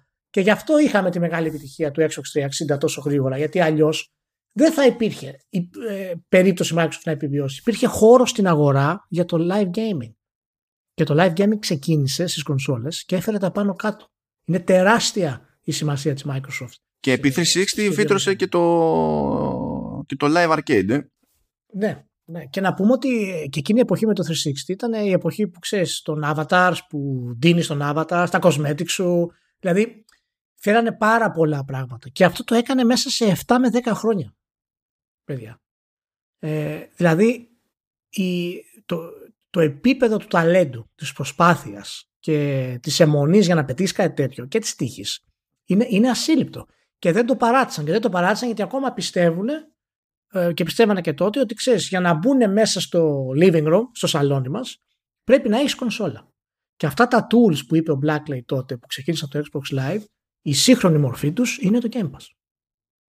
Και είναι κάτι πάλι που η Microsoft το κάνει μοναδικά είναι κάτι που δεν μπορεί να το κάνει άλλος έτσι όπως είναι. Θα το κάνουν σιγά σιγά, αλλά σε αυτό το κομμάτι ε, είναι κάτι το οποίο την ξεχωρίζει ακόμα και τώρα. Και γι' αυτό ο Spencer είπε ότι, ε, δεν ξέρω τώρα αν θες να το πούμε τώρα, αλλά είναι μέρος της Microsoft ότι το, ε, το, το Game Pass είναι πάρα πολύ άνετο οικονομικά αυτή τη στιγμή. Συντηρείται άψογα. Ναι, είναι από αυτά τα εξτραδάκια, γιατί πάλι δεν είπε. Βασικά είπε νούμερο, αλλά αναφέρθηκε στο παλιό νούμερο και μιλώντας έλεγε ότι ναι, εντάξει, δεν μπορείτε να το ξέρετε, λέει αυτό που θα πω, να το υπολογίσετε, γιατί δεν ξέρετε όντως το, το νούμερο που παίζει. Αλλά οικονομικά λέει το Game Pass είναι very, very sustainable. Ήδη όσοι έχουν τα πράγματα, ας πούμε, σε αυτή τη φάση. Πάντως, εντάξει, το Game Pass είναι που λες ε, η μεταξέλιξη αυτών των tools. Το κομμάτι όμως το user facing διότι γίνονται πράγματα από πίσω με το λεγόμενο το Game Stack, γίνονται κινήσεις με το Azure που στην πραγματικότητα είναι, δεν είναι μέρος του Xbox. Ε, είναι μέρος, ε, δεν είναι καν μέρος του Windows Division, αλλά συνδέεται με, τη, με την όλη προσπάθεια. Ε, γίνονται πράγματα για τους developers άσχετα με το αν θα αναπτύξουν για το, για το Xbox. Εξού και η συμφωνία με τη Sony, εξού και η συμφωνία με τη Sega, εξού και η συμφωνία με δεξιά και αριστερά τέλος πάντων που έχουν για, για τέτοια πράγματα. Οπότε ναι, η συνεισφορά τους είναι, είναι πολλαπλή ακόμη και όταν δεν φαίνεται στην όλη φάση. Και ξεκίνησε, αυτό συνδέεται. Δηλαδή μπορείς να τραβήξεις μια γραμμή από την αρχή, αρχή του Xbox μέχρι τώρα σε αυτά τα πράγματα και να πεις ότι είναι η φυσική εξέλιξη των πραγμάτων με βάση την αρχική, τις αρχικές και τις κλασικές βασικά προτεραιότητες που έχει η Microsoft σε τέτοιες ναι, περιπτώσεις. Ναι, η, ε, εάν δεν είχαν τη λάθος τακτική με το Xbox One που να σου πω κάτι, σαν σα concept δεν ήταν λά, λάθος στη βάση του, απλά δεν προωθήθηκε σωστά και δεν υπήρχε κανένας άνθρωπος να το προχωρήσει αυτό το πράγμα. Και τους παράτησε, ε, δηλαδή τα έκανε που τα έκανε όπως ο, ναι, ο Don ναι, ναι, και, και μετά σηκώθηκε και έφυγε κιόλας μπαμ μπαμ. Ε, θα ήταν σε ακόμα καλύτερη κατάσταση η όλη διαδικασία. Θα είχε δηλαδή προλάβει στην προ... στη γενιά του Xbox One να χτίσει τουλάχιστον το infrastructure όπως έκανε η Sony με το PlayStation 4 τον first party της πολύ πιο γρήγορα. δεν θα είχε το pipeline που έχουμε ας πούμε στην, ε, στη Sony, αλλά θα είχε το μισό pipeline. Που σημαίνει ότι αυτή τη στιγμή, ακόμα και με το COVID, θα είχε βγάλει τουλάχιστον ένα-δύο αποκλειστικά τρομερά ε, μέσω του pipeline αυτό. Και ε, θα είχε θέσει τις βάσεις για το μέλλον. Δηλαδή, έβαλε και τεκλοποδιά στον εαυτό της με αυτό το πράγμα, το οποίο συχνά οι εταιρείες το κάνουν για διάφορους ε, λόγους. Εντάξει, αυτές οι αποφάσεις, παιδιά, δεν παίρνονται εύκολα, το καταλαβαίνετε. Ε, δεν μπορείς να ξέρεις τι είναι σωστό και τι είναι λάθος και τι είναι το καλύτερο να κάνεις. Είναι λίγο. Εμείς τα κρίνουμε αυτά και κατόπιν εορτής λίγο. Και περνάνε πάντα από 40 κύματα. Α πούμε, για πολλά χρόνια ε, είχε την πίκρα το κομμάτι του Xbox ότι ε, ε είχε να αντιμετωπίσει τους τυπάδες των Windows και την ηγεσία γενικότερα. Γιατί και ο, και ο Μπόλμερ είχε το ίδιο σκάλωμα και ο Γκέτς είχε το ίδιο σκάλωμα που ήθελε οπωσδήποτε με κάποιο τρόπο το Xbox να έχει Windows μέσα που στην τελική ισχύει πλέον. Δηλαδή ο kernel του, του Xbox εδώ και χρόνια είναι Windows. Αλλά τότε που το ζητάγανε δεν ήταν εύκολο ή λογικό να γίνει και έπρεπε κάποιος να πηγαίνει κόντρα κάθε φορά. Ναι, ήταν μέρος του, του μπερδεμένου οράματος του ξεκινάω και δεν ξέρω πού να πάω. Ε, και προφανώς ε, θέλανε, ξέρεις, το δικό τους όραμα ήταν αυτό θα είναι η λύση μας ας πούμε. Και πολλές φορές και η κονσόλα από μόνη της και ο κόσμος φυσικά την οδηγεί. Και την οδήγησε με το 360. Παρά το Red Ring of Death και το ένα δίσκο ναι, που πήγανε μέσα. Red Ring of Death, βέβαια, βέβαια. Παρά όλα τα προβλήματα που είχε. Ήταν ένα από τα καλύτερα χειριστήρια όλων των εποχών. Άλλαξε στην ουσία τον τρόπο που ε, τα χειριστήρια λειτουργούν σε, σε μεγάλο βαθμό. Αισθητικά πανέμορφη κονσόλα. Δυναμική. Online περιβάλλον. Ε, και οι gamers συναγκάλιασαν. Δηλαδή σκέψου ότι ακόμα και με το Red Ring of Death η κονσόλα μέχρι το τέλος της γενιάς της ήταν στην κορυφή. Ακόμα και έτσι. Ε, και ήταν νομίζω, δεν ξέρω συμφωνείς, νομίζω ότι ήταν η, το 360 η, τα πρώτα του δύο χρόνια, δύο με τρία χρόνια πρέπει να ήταν η, η στιγμή που η Microsoft είπε ότι ε, δεν φεύγω. Δηλαδή αποφάσισε στην ουσία ότι ok και το Gears of War έπαιξε μεγάλο ρόλο σε αυτό γιατί το Gears of War ήταν στην ουσία ο πρώτος μεγάλος AAA first party τίτλος ε, που έσκασε ε, και είπε ότι μπαμ, από το μηδέν.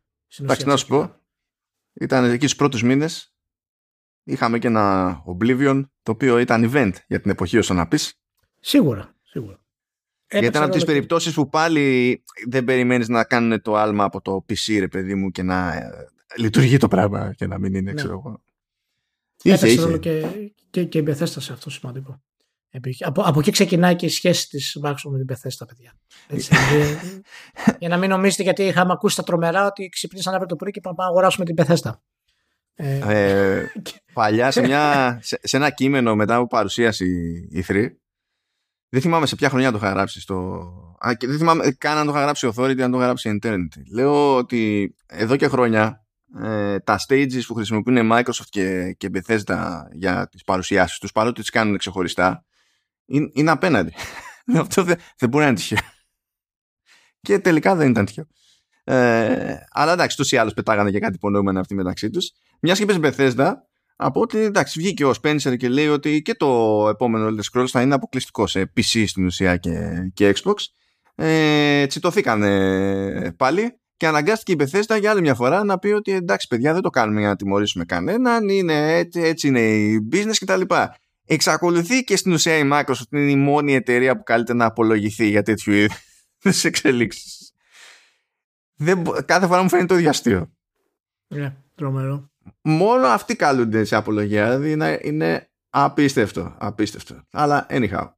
Um, γίνανε και άλλα πραγματάκια εκεί που ήταν πάνω στην επέτειο λέει πάρτε και ένα early release ακόμη σε beta βέβαια του multiplayer του Halo Infinite τσιμπήστε και έγινε χαμούλης βασικά. Από την άποψη ότι χωθήκαν οι κονσολάδες, εντάξει, χωθήκαν πολύ ενεργά και οι ψάδε. Το έβλεπα δηλαδή και στο δικό μου το, το περίγυρο έπαιζε θέρμη για το, για το Halo Infinite, για το multi τέλος πάντων που βγήκε. Παρότι δεν θα μείνει ίδιο, εξακολουθεί και είναι σε beta. Είχαν κάτι θέματα και με το progression στο Battle Pass και τάξανε αλλαγές σε αυτές τις φάσεις. Βέβαια, είχαμε και άλλα νέα για το Halo Infinite. Ηλία; Τι, τι έγινε; Άκου τώρα, Ηλία. Ε, έγινε ότι δεν θα καταφέρουμε να το παίξουμε ποτέ όπως πρέπει το Halo Infinite. Θα πάθουμε. Καλά, όχι τόσο, δεν πιστεύω πια, αλλά θα πάθουμε λίγο cyberpunk μέχρι να έρθει κατάλληλη ώρα για να πεις το, το παίζω το παιχνίδι. Ε, λέει, θα θυμάσαι Ηλία που είχαμε πει ότι το co-op θα προσθεθεί στο campaign ε, όταν θα ξεκινάει το season 2 του multiplayer; Ναι. Ωραία. Είχαν πει επίσης ότι κάθε season κρατάει τρεις μήνες. Οπότε θα έβγαινε το παιχνίδι και καλά τυπικά αρχές Δεκεμβρίου, τρεις μήνες μετά, αρχές Μαρτίου δηλαδή, θα έσκαγε το, νέο, το season 2 και θα έσκαγε το co Και μετά έγινε. πήρε παράταση το season 1 και θα πάει μέχρι το Μάιο. Ε. και δεν άλλαξε η δήλωση ότι μετά το season 1 θα βγει το κοπ. Δεν θα, δεν θα αγιάσουμε ποτέ, Ηλία, από αυτό το. Δηλαδή, κάτι, κάτι κρύβεται πίσω. Κάτι υπονοείς. Κάτι υπονοείς. Πάντως οι πρώτες εντυπώσεις από το campaign είναι θετικές από ό,τι βλέπω. Με τα όποια ερωτηματικά για τη συνέχεια του campaign. Αλλά θα δούμε. Εντάξει. Κοντός ψαλμός, αλληλούια. Σχετικά. Οπότε ελπίζω. Ε, άλλα ψηλά που πεταχτήκανε πέρα από αυτό που είπες για, το, για τη βιωσιμότητα του Game Pass ε, είναι ότι ο Spencer σφίγγεται εκεί πέρα για τα NFT και λέει περισσότερες εφαρμογές που βλέπουμε μέχρι τώρα είναι exploitive οπότε θα δούμε δεν υπάρχει βιασύνη ε, βγήκε και ένα report από Ampere Analysis ε, με εκτιμήσεις για τις συνολικές πωλήσεις κονσολών και καλά εντάξει, του PlayStation 5 δεν θέλει και πολύ ψάξιμο γιατί τα δηλώνει τα νούμερα η, η Sony τέλος πάντων. Ε, ας πούμε ότι είναι 10 εκατομμύρια για να συνεννοούμαστε και είχε βγάλει ένα νούμερο η Ampere Analysis για Series X και Series S που ήταν πόσο, 6, κάτι or whatever το οποίο δεν ίσχυε και μετά έκανε προσαρμογή προς τα κάτω λέει ότι μετά από έξτρα επαφές με, τη, με την αγορά και τα λοιπά το, το ρίξαμε στα 5,32 πες ότι είναι half score ας πούμε κάπως έτσι που και αυτό επιτυχία είναι για το time frame τέλος πάντων του Xbox σε σχέση με προηγούμενες ε, εκκινήσεις ας το θέσουμε έτσι. Αλλά αυτό που φαίνεται να προκύπτει αν και μάλλον συγκυριακά είναι ότι σε διάφορες αγορές ήδη το Series S πουλάει περισσότερο από το X. Αν και αυτό δεν νομίζω να συνδέεται με αυτά που είχε πει ο Σπένσερ ότι σε, από ένα σημείο και έπειτα, δηλαδή στην αρχή περιμένουμε να, είναι, να έχουν περισσότερη ζήτηση τα X, γιατί είναι ο πιο μπριζωμένος ο κόσμος. Αλλά από ένα σημείο και έπειτα και σε κάποιες αγορές περιμένουμε ότι θα πουλάμε περισσότερα Series S. Νομίζω ότι φεύγουν Series S επειδή δεν είναι και αρκετά τα X στη, στην όλη φάση. Ναι, τώρα αυτό, δηλαδή- αυτό ήθελα να πω. Τώρα μην κοροϊδεύομαστε. Ναι. Έτσι, όταν έχεις έλλειψη φυσικά και τα S είναι υπερδιπλάσια στην αγορά ως νούμερο, φυσικά και θα πάρει S ο άλλος, άμα θέλει να πάρει για το παιδί του κάτι γρήγορα. Ναι, γιατί αλλά... είναι κακό ή δεν είναι. Εντάξει, δεν ξέρουμε και νούμερα βέβαια συγκεκριμένα για όλα αυτά τα πράγματα, αλλά σίγουρα είναι και, ξέρεις, είναι και μια... Προσπαθούν να κοντρολάρουν λίγο και το hype που είχαν για το S, να δείξουν ότι όντως η επιλογή τους ήταν καλή κτλ. Εγώ πιστεύω ότι αυτή τη στιγμή αν η Microsoft είχε την επιλογή, ε, θα το σταμάταγε το S στην ουσία. Mm, δεν, το, δεν το πολύ πιστεύω. Δεν το πολύ πιστεύω. Εγώ, ε, ε, εγώ νομίζω θα το έκανε γιατί έχει ε, ίσως όχι να το έκοβε αύριο το πρωί, ενώ θα έμπαινε στη διαδικασία και θα πει ότι κοίτα να δεις, μέσα στα επόμενα, αφού είμαστε και δεν έχουμε πανδημία, μπορούμε να βγάλουμε το έξω όσο θέλουμε ε, αυτή τη στιγμή. Μέσα στα επόμενα δύο χρόνια θα το ρίξουμε λίγο σε τιμή και σιγά σιγά το κάνουμε phase out το, το S. Ηλία, τεχνικώς δεν έχουν κόψει το Xbox One S. Απλά το αναφέρω. Ναι, αλλά είναι η Microsoft, οπότε μην το περιμένεις αυτό. Εντάξει. ναι, το, το, το, ότι είναι ζωντανό πραγματικά είναι, είναι αυτό που μας νοιάζει τώρα. Αλλά... Το οποίο συνδέεται, όπως είχαμε προβλέψει, πολλάκι, συνδέεται με το λανσάρισμα του cloud gaming σε, στις κονσόλες και σε series παντός είδους και σε one παντός είδους. Στις αγορές τέλος πάντων που λειτουργεί το Xbox Cloud Gaming δεν είναι σε όλες τις αγορές και η Ελλάδα δεν είναι σε αυτές τις αγορές. Ε, πράγμα που σημαίνει ότι μπορείς να έχεις οποιοδήποτε Xbox One ή, ή Series S και να στριμάρεις κάποιο παιχνίδι με ό,τι αυτό σημαίνει σε κάθε περίπτωση ξέρω εγώ σε latency και τα λοιπά. Μπορείς να το στριμάρεις σε 1080p 60 εντάξει μέχρι εκεί. Αλλά επειδή το παιχνίδι θα τρέχει στην πάντα του server σε hardware που είναι φάση Series X να έχεις καλύτερα γραφικά από αυτά που έχεις έτσι και τρέξεις το παιχνίδι στο μηχάνημα που έχεις μπροστά σου. Ε, νομίζω ότι γι' αυτό δεν τα κόβει Αυτά. Είναι πάντως μία από τις αποφάσεις που η Microsoft ε, δεν μπορεί να πάρει εύκολα. Έτσι, παραδείγματος χάρη το είχαμε ξαναζητήσει κάποια στιγμή. Είναι παρανοϊκό να συνεχίζει να διατίθεται το Xbox One S και να έχει κοπεί το 3DS.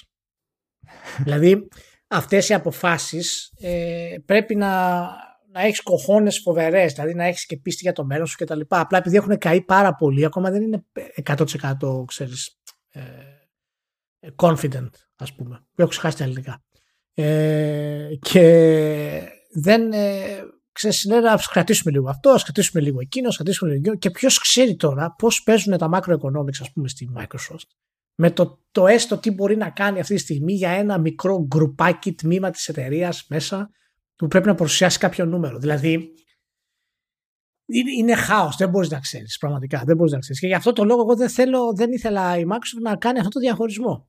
Ε, να πούμε όμως, δηλαδή να βγάλει το Series X και το, και το Series S. Να πούμε όμως ότι εν τέλει, επειδή η πανδημία έγινε έτσι, ε, μάλλον σε έχει βγει σε καλό. Και μπορεί αυτό να το είχαν υπολογίσει και εγώ να μην το είχα υπολογίσει. Αυτό το πράγμα. Να ήταν μέσα δηλαδή στα όρια που λέγανε ότι εντάξει και να μην μας συμφέρει πάρα πολύ το S, εάν η πανδημία μας δημιουργήσει προβλήματα τα επόμενα τρία χρόνια να παράγουμε X, θα βγάλουμε το, κάτι θα βγάλουμε από το S καλύτερα. Ας πούμε. Μπορεί. Έβγαλε ένα κείμενο το Games Industry που στην ουσία είναι ένα συνέντευξη με τη Sarah Bond, η οποία Sarah Bond έχει αρχίσει και με ενοχλεί. Η Sarah Bond. Διότι σε αντίθεση με τους υπόλοιπου. Ποιος δεν σε ενοχλεί τώρα, ποιος δεν σε ενοχλεί; Εντάξει, καταλαβαίνω ότι η λίστα είναι μικρή, αλλά. Είναι, είναι μικρή η λίστα. Δηλαδή Μιγιαμότο, Phil Spencer. Λοιπόν, Μιγιαμότο, Phil, Phil Spencer. Έλα, η ταγκάκι, δεν ενοχλεί η ταγκάκι. Το μονόμπου. Ναι. ε, απλά η Σάρα, η Σάρα Μπόντο που την έχω πετύχει σε events, σε συνεντεύξεις κτλ. Σε σχέση ε, με τους υπολείπους, καλά σε σχέση με το Spencer, εντάξει πες ο Spencer είναι και πάνω, ξέρει να κάνει πιο κουμάντο συγκεκριμένα, είναι ο head honcho, έχει ένα άλλο leeway ας πούμε να κινηθεί ρε παιδί μου. Ε, αλλά και ο, και ο Matt Booty μιλάει λίγο πιο σαν άνθρωπος. Η Bond είναι το πιο ρομπότ από όλους. Δηλαδή, είχε τώρα συνέντευξη εδώ ε, σε ένα άρθρο που λέγεται How Xbox is still changing the games industry. Και επειδή αυτό είναι ένα theme στο Games Industry Biz, είχε ένα προηγούμενο που έλεγε How Xbox ε, changed the, game, the games industry. Και το, το μοτίβο είναι ίδιο. Έχουμε τύπους από το Xbox και ε, μας λένε stuff, έτσι. Ε, η, η Bond είναι μονίμως πιο ξύλινη.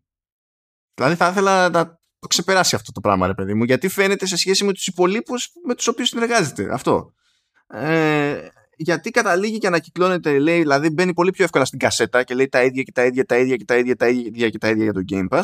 Βέβαια, βέβαια. Silver lining, silver lining. Κάπου έπιασε το ζήτημα του, του τι επιρροή μπορεί να έχει μια υπηρεσία όπως το Game Pass στις προτεραιότητες στο game design και εκεί εντυπωσιάστηκα λίγο. Εκεί εντυπωσιάστηκα. Γιατί λέει ότι το, μέσα στο κλασικό το, το αφήγημα για το Game Pass ότι με το Game Pass είναι πιο εύκολο να ε, σπροχτούν και να χρηματοδοτηθούν κάποιοι τίτλοι που μπορεί να είναι πιο narrative based και τα λοιπά και, και, και, και, αυτό είναι τα κλασικά που λέει.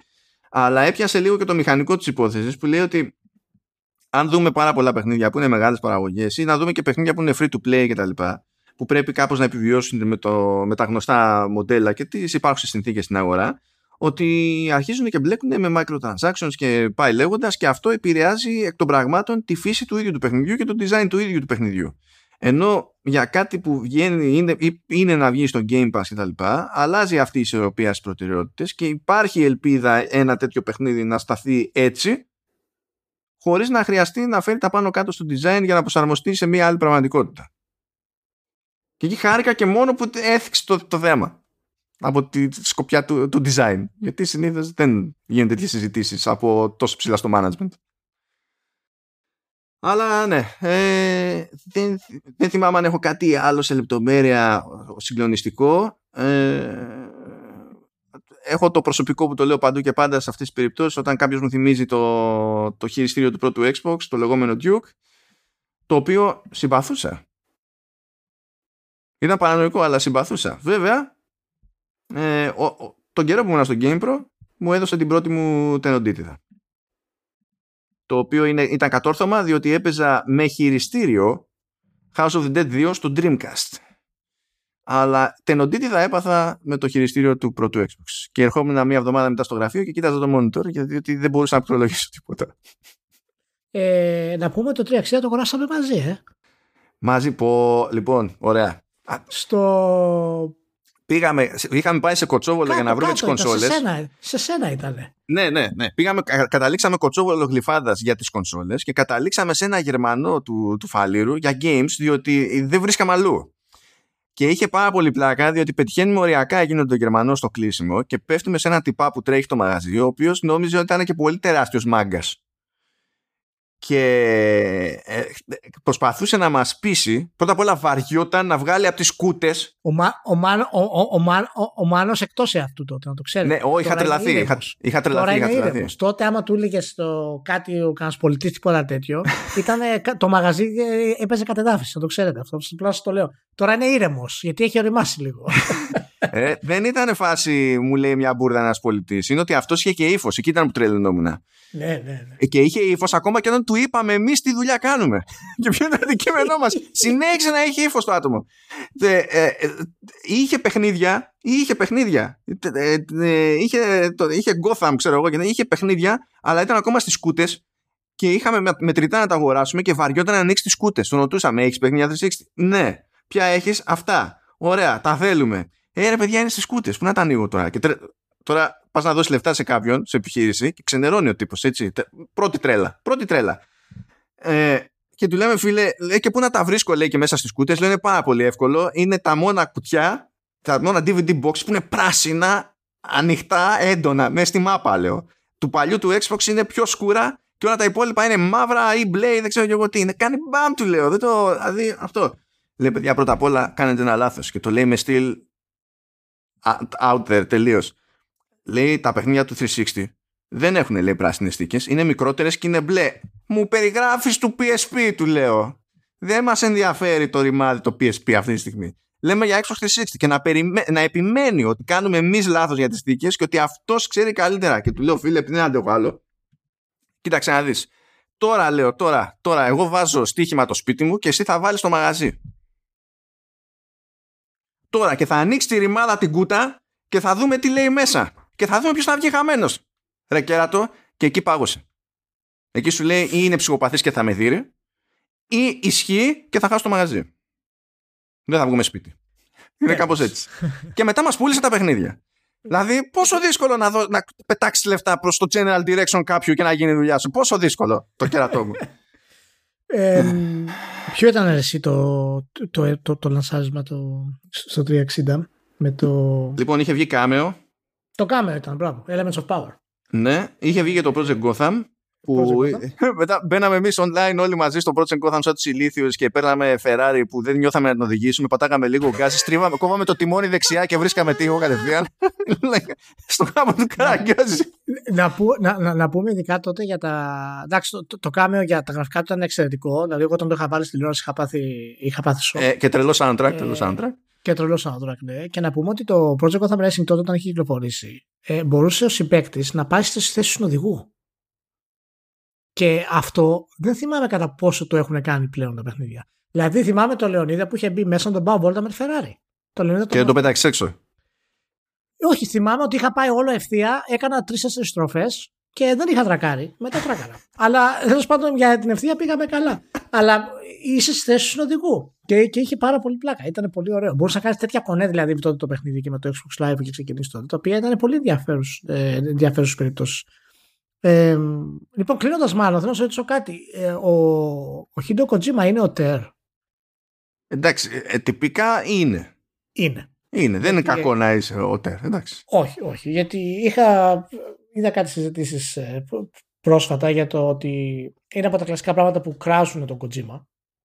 Ε, επειδή ξέρω εγώ, εντάξει, χρειάζεται πάντα έναν editor και δεν δέχεται editor και έχει πάρα πολύ μπλα μπλα, θα μπορούσε να πει περισσότερα με λιγότερα και κοίτα πόσο καλύτερα το κάνει αυτό ο Γιοκοτάρο ή ο Ιταγκάκη και, και όλα τα συναφή. Συγκρίνοντας designers οι οποίοι βγάλαν παιχνίδια στην ουσία τελευταία 10 χρόνια επίπεδο, ας πούμε, με κάποιον ο οποίος είναι στη μηχανή από το 1404. ε, και μου κάνει εντύπωση που φυσικά υπάρχουν πολλοί που κράζουν τον Kojima για διάφορα θέματα. Και θα, θα ήθελα να πω ότι προφανώς και το Kojima είναι ο Τερ. Τώρα δώστε σε αυτό ό,τι εξήγηση θέλετε. Εγώ θα πω ότι αν κάποιος είναι ο τέρος δημιουργός, ε, είναι κυρίως αυτός που εξερευνεί τρόπους να εκφράσει το gameplay. Και ο Kojima σε αυτό το πράγμα ε, είναι τουλάχιστον μέσα στους τρεις-τέσσερις πιο σημαντικούς που έχουμε. Και ποτέ δεν σταματάει στο να εξερευνά τρόπους είτε να σπάσει το fourth wall, είτε να μπορέσει μέσω του narrative να δημιουργήσει μια άλλη ε, υπόθεση και έννοια ας πούμε του, του, στο gameplay και όλα αυτά καταλήγουν φυσικά στο, στο Death Stranding το οποίο για να πρέπει να είσαι superstar οτέρ για να σου επιτραπεί να το Ναι, ναι. Έτσι, υπάρχει δηλαδή Όσοι λένε ότι δεν, ότι δεν είναι οτέρ, χάνουν ότι είναι, είναι παραπάνω από οτέρ. Πρέπει να είσαι super, πρέπει να είσαι ταραντίνο στην ουσία. Για να μπορέσεις να βγάλεις ε, σε αυτό το πράγμα. Όπως ακριβώς ο Ταραντίνο, ας πούμε, βγάζεις τις ταινίες του και δεν έχει σημασία αν η αγορά θέλει blockbusters ή όχι. Ο Ταραντίνο θα πάρει χρηματοδότηση να βγάλει τις ταινίες του. Είναι, είναι δεδομένο αυτό το πράγμα. Το ίδιο πράγμα γίνεται και με τον, ε, και με τον Kojima. Ναι, έχω κάνει ανάλογη συζήτηση προετών, αλλά ήταν σε λίγο πιο. Πώς σας πω, ναι. Ήταν λίγο πιο ατύχης συγκυρία, διότι η συζήτηση ήταν ο Kojima είναι ο Τερ, ναι. Ξυφουνό, οκ. Okay. Ε, άρα ε, είναι πιο σημαντικός από τον Μιγιαμότο και δεν μπορούσα να το διαχειριστώ αυτό. Δηλαδή είχα, πρέπει να έχει ναι, χτυπήσει φλέβα εδώ πέρα πεταγόταν. Ναι, ο, ο, ο καθένας είναι σημαντικός για τα δικά του θέματα. Είναι πραγματικά και είναι, είναι οι δύο δηλαδή κατηγορίες του της ιαπωνικής ας πούμε βιομηχανίας ε, περνάνε από, μέσα από αυτούς τους, ε, από αυτούς τους δύο. Ε, απλά ήθελα να πω ότι υπάρχει το, το βιβλίο του Kojima που λέγεται Creative Gene ε, η οποία μία μετάφραση ε, είχε κυκλοφορήσει στο βιβλίο το 19. Η πρώτη μετάφραση στην ουσία που βγαίνει τώρα για εδώ κυκλοφόρησε πριν ένα μήνα ε, και είναι στην ουσία μία, μία συλλογή από διάφορες αναλύσεις και ε, κείμενα έτσι long form κείμενα ας πούμε το στο οποίο αναφέρει ποια είναι οι, ποιες είναι οι εταιρείες που τον επηρέασαν ε, τα βιβλία και τα λοιπά. Ε, και θα ήθελα να πω ότι για κάποιους που δεν ξέρουν φυσικά το background του, του Kojima, δεν έχουν διαβάσει το βιβλίο που είναι προφανές και όταν κάνουν τέτοιες δηλώσεις δεν μπορούν να καταλάβουν ότι για κάποιο για να θεωρηθεί ο Τερ μπορεί να είναι ένας τίτλος, αλλά πρέπει να είναι καλλιτέχνης στην ουσία. Ο Kojima ε, αναφέρει μέσα σε αυτό το βιβλίο και για την παιδική του ηλικία, για το πώς πλησιάζει στην ουσία το, το καλλιτεχνικό κομμάτι της προσωπικότητάς του. Και θα ήθελα να κλείσω με, απλά με μια αναφορά που έχει μέσα ε, το βιβλίο για να καταλάβουμε από πού προέρχεται και ο, και ο Kojima. Ε, ο Kojima ε, ε, είχε πάρα πολύ μεγάλο πρόβλημα με τη μοναξιά όταν ήταν ε, παιδί. και οι, οι γονείς του δουλεύανε 18 ώρες τη μέρα. Και όταν γύριζε από το σχολείο, παραδείγματος χάρη, ε, τις περισσότερες μέρες την εβδομάδα ε, ήταν μόνος του ολοκληρωτικά. Μόνος του. Από παιδί. Και ένας τρόπος για να το διαχειριστεί αυτό άρχισε να δημιουργεί στην ουσία ένα φανταστικό κόσμο. Δημιουργήσε ένα, τον πρώτο φανταστικό κόσμο, το δημιουργήσε όταν ήταν παιδί. Απλά και μόνο για να μην είναι μόνος του. Αλλά το πιο συγκινητικό πράγμα που δείχνει στην ουσία και την πορεία του Kojima και το μεγαλείο του ως δημιουργό ε, είναι ότι πολλές από τις ιδέες του προέρχονται πραγματικά από, από προσωπική ανάγκη στο παιχνίδι ε, και φαίνονται. Και μάλιστα γράφει μέσα κάτι καταπληκτικό ότι έμαθα λέει να προσποιούμε ότι στο σπίτι είναι οι γονείς μου και έχουμε όλοι συγκεντρωθεί ως οικογένεια. Κάθε φορά λέει, που πήγαινα στο σπίτι, άνοιγα κάθε φως στα δωμάτια και άνοιγα λέει την τηλεόραση σε πολύ ψηλό ας πούμε volume, σε ένταση, όχι για να δω λέει κάτι, αλλά για να μην αισθάνομαι μόνος μου και να αισθάνομαι ότι το σπίτι είναι ζωντανό και η οικογένειά μου ήταν εκεί. Και από τότε λέει το συνέχισα αυτό το, αυτή τη συνήθεια. Δεν τα λες όλα, δεν τα λες όλα, Ηλία. ότι είχαν movie night με την οικογένεια όποτε χώραγε και δεν τον αφήνανε να κοιμηθεί αν δεν τελείωνε η ταινία. Ναι. και λες έτσι εξηγούνται το όλα τα υπόλοιπα. έτσι εξηγούνται, έτσι, έτσι εξηγούνται. Και φυσικά από τις επιρροές του γενικότερα, διαβάζοντας Asimov, Clark, Heinlein, Bonner και που ήταν Orwell ας πούμε. Ε, και μετέπειτα φυσικά την αιμονή του με το δυτικό κινηματογράφο και το Καλά, να, να, σου πω, να σου πω και ο David S. Goyer διάβασε Άσιμοφ και αυτό που πάθαμε ήταν το Foundation. Ε, Άστο. Ναι, Δεν ναι. είναι τώρα. Διαβάσαμε Άσιμοφ και ναι. γίναμε όλοι άνθρωποι. Έτσι, αυτό, όχι, όχι. Ε, απλά ήθελα να το κλείσουμε έτσι για να, να κάνουμε έτσι μια κουβέντα για το, μια μικρή κουβέντα για το κοτσίμα γιατί είναι από αυτές τις συζητήσεις που ε, εμφανίζονται σιγά σιγά ε, και δεν καταλαβαίνω την ανάγκη κάποιου ε, να κάνει συγκρίσεις τέτοιες οποίες είναι στην ουσία χωρίς βάση. Και να συγκρίνει, ξέρω εγώ, το Γιοκοτάρο με το Γκοτζίμα. Είναι σαν να συγκρίνεις το Μιγιαμότο με κάποιον που έκανε το Celeste. Και να πεις και τα πόσο πιο γαμάτες ιδέες έχει το Celeste από το Donkey Kong τότε. Λοιπόν. Ε, αυτά είχα να πω. Και νομίζω φτάσαμε στο τέλος. Αισίως. Ναι. Ε, Όχι, τώρα βλέπω ότι είπε ο, ο, έλεγε και ο Kojima ότι η Joy Division του έσωσαν τη ζωή. Λοιπόν, οκ. Κλείνουμε. Να είστε όλοι καλά. να περάσετε σούπερ και πάρα πολλά υγεία, παιδιά. Να είστε όλοι καλά. Γεια χαρά.